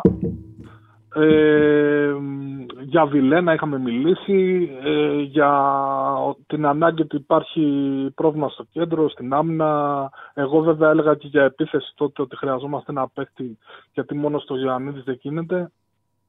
Τέλος πάντων είναι πολλά που έχουν συμβεί από τότε. Ε, το θέμα είναι το εξής. Ε, πρέπει να αφήσουμε λίγο την ομάδα να δούμε τι θα κάνει και στο τέλος της χρονιάς να κάνουμε ταμείο γιατί δεν γίνεται σε κάθε ήττα, σε κάθε άσχημο αποτέλεσμα ας πούμε, του Τερήμ να βγαίνουν να λένε κακώς έγινε αλλαγή και να σχολιάζουν τέτοια πράγματα. Για μένα ο Γιωβάνοβιτς αυτό που είχε να δώσει στην ομάδα το έδωσε. Ε, φαινόταν στα μεγάλα μάτς ότι δεν τραβούσε δεν, ε, και στην Ευρώπη επίσης πέρα από τις προκρίσεις που έκανε που είχε απέναντί του ανέτοιμες ομάδες όταν έκανε τις προκρίσεις. Μετά, όταν άρχισαν να φορμαρίζονται οι ομάδες, ε, ήταν ξεκάθαρο ότι δεν μπορεί να σταθεί σε αυτό το επίπεδο. Δηλαδή και οι επιλογές του και ότι επέμενε συνέχεια στο Βιλένα, Βιλένα, Βιλένα, ε, στο Σπόρα, στο Σπόρα. Δηλαδή, πόσο καιρό κάναμε να δούμε τον, Ιαν, τον Ιωαννίδη, πόσο καιρό κάναμε να δούμε να φεύγει ο Βιλένα από την δεκάδα. Ε, Υπήρχαν επιλογές... αρικές αποφάσεις που πραγματικά σε εξαντλούσε, όμως θέλω να πω κάτι το οποίο είναι σημαντικό και το έλεγα και τότε. Την ομάδα σε διάρκεια ήξερε θα συνέχει καλά ήταν ρε παιδί μου νοικοκύρης προπονητή. Ναι, και, ναι, αυτό, και αυτό είναι σημαντικό και είναι μια βάση. Από εκεί και πέρα, και εγώ για φέτος έβλεπα ότι την ομάδα δεν τη διαχειριζόταν σωστά. Θεωρώ ότι αν έμενε του χρόνου η ομάδα είχε πάλι καλά. Θα είχε μια καλή εφατηρία για την επόμενη σεζόν ο Παναναναϊκό. Πάρθηκε το ρίσκο, θα δούμε αν θα βγει. Ήρθε για αυτό το οποίο θέλει ο Παναναναϊκό το καλύτερο δυνατό όνομα και ένας άνθρωπος με γνώση. Θα τον κρίνουμε στο τέλος. Συνεχίζεσαι. Ε, συμφωνώ απόλυτα, Τσάλι, να σου πω κάτι. Σταθερότητα, ναι. Φαινόταν με τον Γιωβάνο ότι θα, ότι θα έχει σταθερή. Ε, ε, θα είναι σταθερή ομάδα μακροπρόθεσμα, έτσι. Αλλά όμως το μεγάλο αλλά είναι ότι εγώ σαν Παναθηναϊκός επειδή έχω τόσα χρόνια να δω την ομάδα μου να παίζει Ευρώπη, έχω τόσα χρόνια να δω την ομάδα μου να παίρνει πρωτάθλημα κτλ. Και, και έχουμε ζήσει έναν Παναθηναϊκό άλλων με παίχτες να πούμε ηγέτες, παιχταράδε κτλ δεν μπορώ να περιμένω και να βλέπω την ομάδα μου δεύτερο, τρίτο, τέταρτη και στα ντέρμπι να μην μπορεί να κουνηθεί η ομάδα. Να μην μπορεί να κοντράρει τον Αλμέιζα, το ένα το άλλο. Ε, Βλέπεις τώρα ο Τερήμ, εντάξει. Κάποιος θα πει είναι το ύψος του βάθους. Είναι ο μοναδικός που κόντραρε στα ντέρμπι τι μεγάλε ομάδε. Δηλαδή, ε, πήγε, έπαιξε με την ΑΕΚ ε, στα ίσια. Μέσα στην ΑΕΚ, εκτός έδρας. Ε, κέρδισε τον Ολυμπιακό ε, κέρδισε μέσα στην Τούμπα. Ε, Φέτος αυτά τα αποτελέσματα δεν τα είδαμε από τον Γιωβάνοβιτς. Και στην Ευρώπη έχασε μια πρόκριση που θα μπορούσε και αυτή κάτι να φέρει στην ομάδα ε, μέσα από τα χέρια του. Ξεκάθαρα. Ε, οπότε εγώ θέλω να πω το εξής. Τον Τερήμ δεν θα τον κρίνω στο τέλος της χρονιάς. Γιατί ας θυμηθούμε λίγο τι ομάδα παρέλαβε από τον Γιωβάνοβιτς. Παρέλαβε μια ομάδα με πια χαφ. Έτσι. Να παριθμίσουμε τα χαφ που πήρε ε, πήρε μια ομάδα με το Βιλένα, ανύπαρκτος, με ένα Πέρες ε, εξαντλημένο, ε, με ένα Τσέριν, μία έξω, μία παίζω, δεν παίζω, ε, με ένα κότσερα που δεν υπήρχε σαν χαφ, τον έκανε ο ίδιος, ε, με ένα Τζούρισιτς που στην αρχή έδειξε κάποια πράγματα, δεν έπαιξε ποτέ φέτος και ακόμα δεν παίζει για μένα. Ε, μια ομάδα χωρίς χαφ. Ήρθε ο Μπακασέτας ο οποίος και αυτός δεν είναι χαφ ε, εκεί που πονάει η ομάδα εξαρροχτάρι, είναι πιο ε, μπροστά. Ε, χρειάζονταν, τελική εκτέλεσή του τη χρειαζόταν. Πρέπει να προβληματιστεί ο Τερήμ που δεν την έχει πάρει. Ε, δεν γίνεται το τεχνικό του επιτελείο να μην βλέπει ότι έφερε ένα παίχτη που είχε μέσο όρο στη Τουρκία, σε όχι ομάδες πρωταθλητισμού, πάνω από τρεις εκτελέσεις στο παιχνίδι και εδώ παίρνει μεταβία 1,1-1,2. Δεν γίνεται να μην προβληματιστεί. Είναι μεγάλη τους αποτυχία αυτό το οποίο συμβαίνει με τον Μπακασέτα και αν θέλουν να, αυτή η μεταγραφή να αποδώσει πρέπει να το λύσουν. Εγώ περιμένω από το μάτσο τον Άρη να το λύσουν. Ε, Εγώ δεν, συνέχισε δεν, και θα, ολοκλήρωσε. δεν θα κρίνω ακόμα το, την απόδοση του Μπακασέτα στον Παναθηναϊκό για δύο λόγους. Ο ένας, επειδή έπεσε πάνω στην περίοδο με όλα τα μάτς κάθε τρεις μέρες και μεγάλα μάτς. Οπότε ε, είναι λογικό σε περίοδο προσαρμογής στην ομάδα ε, με τόσα Σου, πολλά σου, μάτς. σου και εξήγησα μεγάλα τι μάτς. κρίνω. Δεν έκρινα τον Μπακασέτα. Δεν έκρινα τον Μπακασέτα. Έκρινα τον προπονητή που δεν παίρνει τις εκτελέσεις που πρέπει από τον Μπακασέτα. Δεν έκρινα Ναι, τον εκεί ήθελα να Μπακασέτα. καταλήξω. Εκεί ήθελα να καταλήξω ότι έπαι... και το δεύτερο, ότι δεν έπαιξε με τον Ιωαννίδη πολλά μάτια. Ακόμα. Δηλαδή, όταν θα παίξουν με, με το βασικό φόρ του Παναθηναϊκού και στην κατάσταση που μπορεί να έρθει ο Ιωαννίδης, όπως έδειξε στο τελευταίο μάτσο, ότι θα ανέβει σιγά σιγά πάλι. Άμα το δούμε τον Ιωαννίδη στα καλά του, στα κόκκινα, ε, στα play-off, εκεί θα κρίνουμε και το πόσες φάσεις θα πάρει ο Μπακασέτα και πόσο θα αποδώσει. Εγώ ακόμα δεν μπορώ να κρίνω τον Τερίμ. Θα δούμε στα play-off όπως λες και εσύ, να δούμε πρώτα με τι διαφορά θα πάει πρώτα στα play-off. Ε, και άμα θα είναι σε απόσταση βολής, θα παιχτεί το πρωτάθλημα πιστεύω μέχρι τέλους. Γιατί όλες οι ομάδες είναι κοντά. Ο Πάοκ πιστεύω άμα είχε ένα σέντερφό της προκοπής ήδη θα, Θα είχε είναι πάρει το πολύ πρωτάθλημα. σωστή η επισήμανσή σου αν ο Παναθηναϊκός κερδίσει Τετάρτη και Κυριακή τα δύο του παιχνίδια. Έχει δύο μάτσο ο Παναθηναϊκός που για να έχει ουσία αυτή η συζήτηση, επειδή είναι άμεσα, καλά κάνεις και τη βάζεις, αλλά επειδή είναι άμεσα τα μάτς, ας περιμένουμε τι θα φέρουν αυτά τα μάτς. Πρέπει να τα κερδίσει ο Παναθηναϊκός. Αν τα κερδίσει, όλες οι ομάδες είναι κοντά. Ε, Δεν υπάρχει παιχνίδι ο Παναθηναϊκός ε, που δεν μπορεί να κερδίσει σε οποιαδήποτε έδρα και αυτό συμβαίνει και για τους υπόλοιπους. Και οι τέσσερις ακριβώς. μπορούν να κερδίσουν οποιοδήποτε παιχνίδι ανάμεσά τους. Και ο Αλλά Παναθηναϊκός έχει ένα να μεγάλο δούμε ατού. πώ θα πάμε και οι τέσσερις στα playoff. Ποιε- Ποια θα είναι η βαθμολογία; άμα θα είναι κοντά όλες οι ομάδες και δεν παίξει ο Λιβάη, ο οποίος σύμφωνα με την πορεία του κρίνω, δεν είμαι γιατρός της ΑΕΚ, δεν ξέρω, φέτος φαίνεται ότι μία παίζει, τρεις δεν παίζει. Άμα συνεχιστεί αυτό το πράγμα στα playoff, κατευθείαν η ΑΕΚ χάνει το μεγαλύτερο. Να δούμε άτομο. και με τον Κατσίνοβιτς τι γίνεται, γιατί κρύφτηκε με την ε, Λαμία. Μάλλον δεν θα παίξει και στα επόμενα δύο. Να δούμε και τι γίνεται εκεί. Σε ευχαριστούμε. Άρα υπάρχουν πολλά πράγματα που Βέβαια μπορεί να υπάρχουν αλλάξουν μέσα στα playoff, ναι. Να μην ε, απογοητεύονται οι οπαδοί μας και να περιμένουν μέχρι το τέλος. Αυτό θέλω να πω. Καλησπέρα. Ε, ευχαριστώ πολύ, Τσάρλι. Γεια σου, Καλή φίλε μου. Γεια σου, φίλε μου. Λοιπόν, τα χαιρετίσματά μου στον κύριο Φιλιππάκη. Από ό,τι σε κόβω, φίλε, στείλε μια φωτογραφία γιατί εσύ μάλλον πρέπει να είσαι μανεκέν. Μάλλον είσαι μανεκέν και κάνεις ε, κριτική. Που πραγματικά, επειδή είναι τα δοντάκια μου λίγο πιο μπροστά, η αλήθεια είναι και γι' αυτό γέλασα όταν το είδα, ότι στο σχολείο με φωνάζανε κάστορα. στο δημοτικό, επειδή τα δοντάκια μου λίγο πιο μπροστά. Αλλά μάλλον είσαι μανεκέν, οπότε καλά κάνεις και κρίνεις εξωτερική εμφάνιση. Στείλε μας μια φωτογραφία σου να σε απολαύσουμε. Λοιπόν, ε, στοίχημα. Στοίχημα. Οι δύο επιλογές για σήμερα. Χθες περάσανε εύκολα. Εντάξει, συντηρητικά πάμε γιατί δεν έχει Champions League, δεν έχει πάρα πολλά πράγματα. Ε, με συντηρητικές επιλογές. Χθες ήρθε πολύ γρήγορα το goal goal ε, και ο, ε, στο παιχνίδι της West Ham με την ε, Bradford και ο Άσος Χιρόνα. Σήμερα, ε, λοιπόν, έχουμε ώρα. Έχουμε τρία λεπτάκια. Έχουμε τρία λεπτάκια. Έχει Blackburn, ε, Blackburn Newcastle για το κύπελο με τον Εχάουι να λέει ότι για μας είναι κομβικό το παιχνίδι. Ξέρετε, άμα η, η μεγάλη ομάδα δείξει πραγματικά ενδιαφέρον για ένα παιχνίδι τσά, με αντίπαλο μιας ομάδας κατώτερης κατηγορίας με... που δεν είναι και καλά, θα την πάρει. Θα την κερδίσει εύκολα. Θεωρώ ότι το διπλό με over 1,5 θα επιβεβαιωθεί στο Blackburn Newcastle που δίνει το διπλό με over 1,5 πόσο δίνει; Ήταν στο 1,60 είναι, είναι ναι κάπου εκεί. Και ε, ο Άσος και ε, το άλλο παιχνίδι ποιο είναι; Η Σοσιαδάδη με τη Μαγιόρκα που εδώ έχουμε έναν ημιτελικό ε, κυπέλου Ισπανίας. Στο πρώτο παιχνίδι οι δύο ομάδες ήταν 0-0. Δεν είναι φορμαρισμένη τόσο πολύ η Σοσιαδά. Δεν είναι στα καλύτερά της. Έχει χάσει το εύκολο γκολ. Όμως μεταξύ των δύο, ξέρετε, σε αυτά τα πράγματα πάντα βάζω στο μυαλό μου να λέει το ερώτημα είναι ποια ομάδα μπορεί να πετύχει το στόχο. Και θεωρώ ότι το στόχο μπορεί να το πετύχει πιο εύκολα η Σοσιαδά. Έχει τρομερή παράδοση με τη Μαγιόρκα. Το ρεκόρ έχω, α, είναι 8-2-0 που έχει απέναντί της. Μια πάρα πολύ καλή παράδοση ανεξαρτήτου έδρας. Φέτος την κέρδισε ε, και στα δύο παιχνίδια του πρωταθλήματος. Πρόσφατα ένα 0 για το κύπελο. Νομίζω ότι μπορεί να πάτε πρόξο 90 λεπτό. Αυτά τα δύο ε, παιχνίδια. Λοιπόν, να κερδίσει ίσως και ΔΑΔ στον ημιτελικό στο 90 λεπτό και να κερδίσει με over 1,5 η Newcastle στην έδρα της Blackburn. Για σήμερα, αύριο θα έχουμε περισσότερα γιατί έχουμε Super League. Αύριο, αύριο θα είμαστε μαζί στις 3 η ώρα. 3 με 5 έχουμε αύριο εκπομπή, μην το ξεχνάτε. Αύριο 3 με 5. Καλή συνέχεια, ακολουθεί ο Ραγκάτσης, χαιρετισμούς στα παιδιά Ψαλονίκη, Ραγκάτσης και ό,τι κάτσι. Λοιπόν, αύριο 3 η ώρα έχουμε εκπομπή, μην το ξεχνάτε.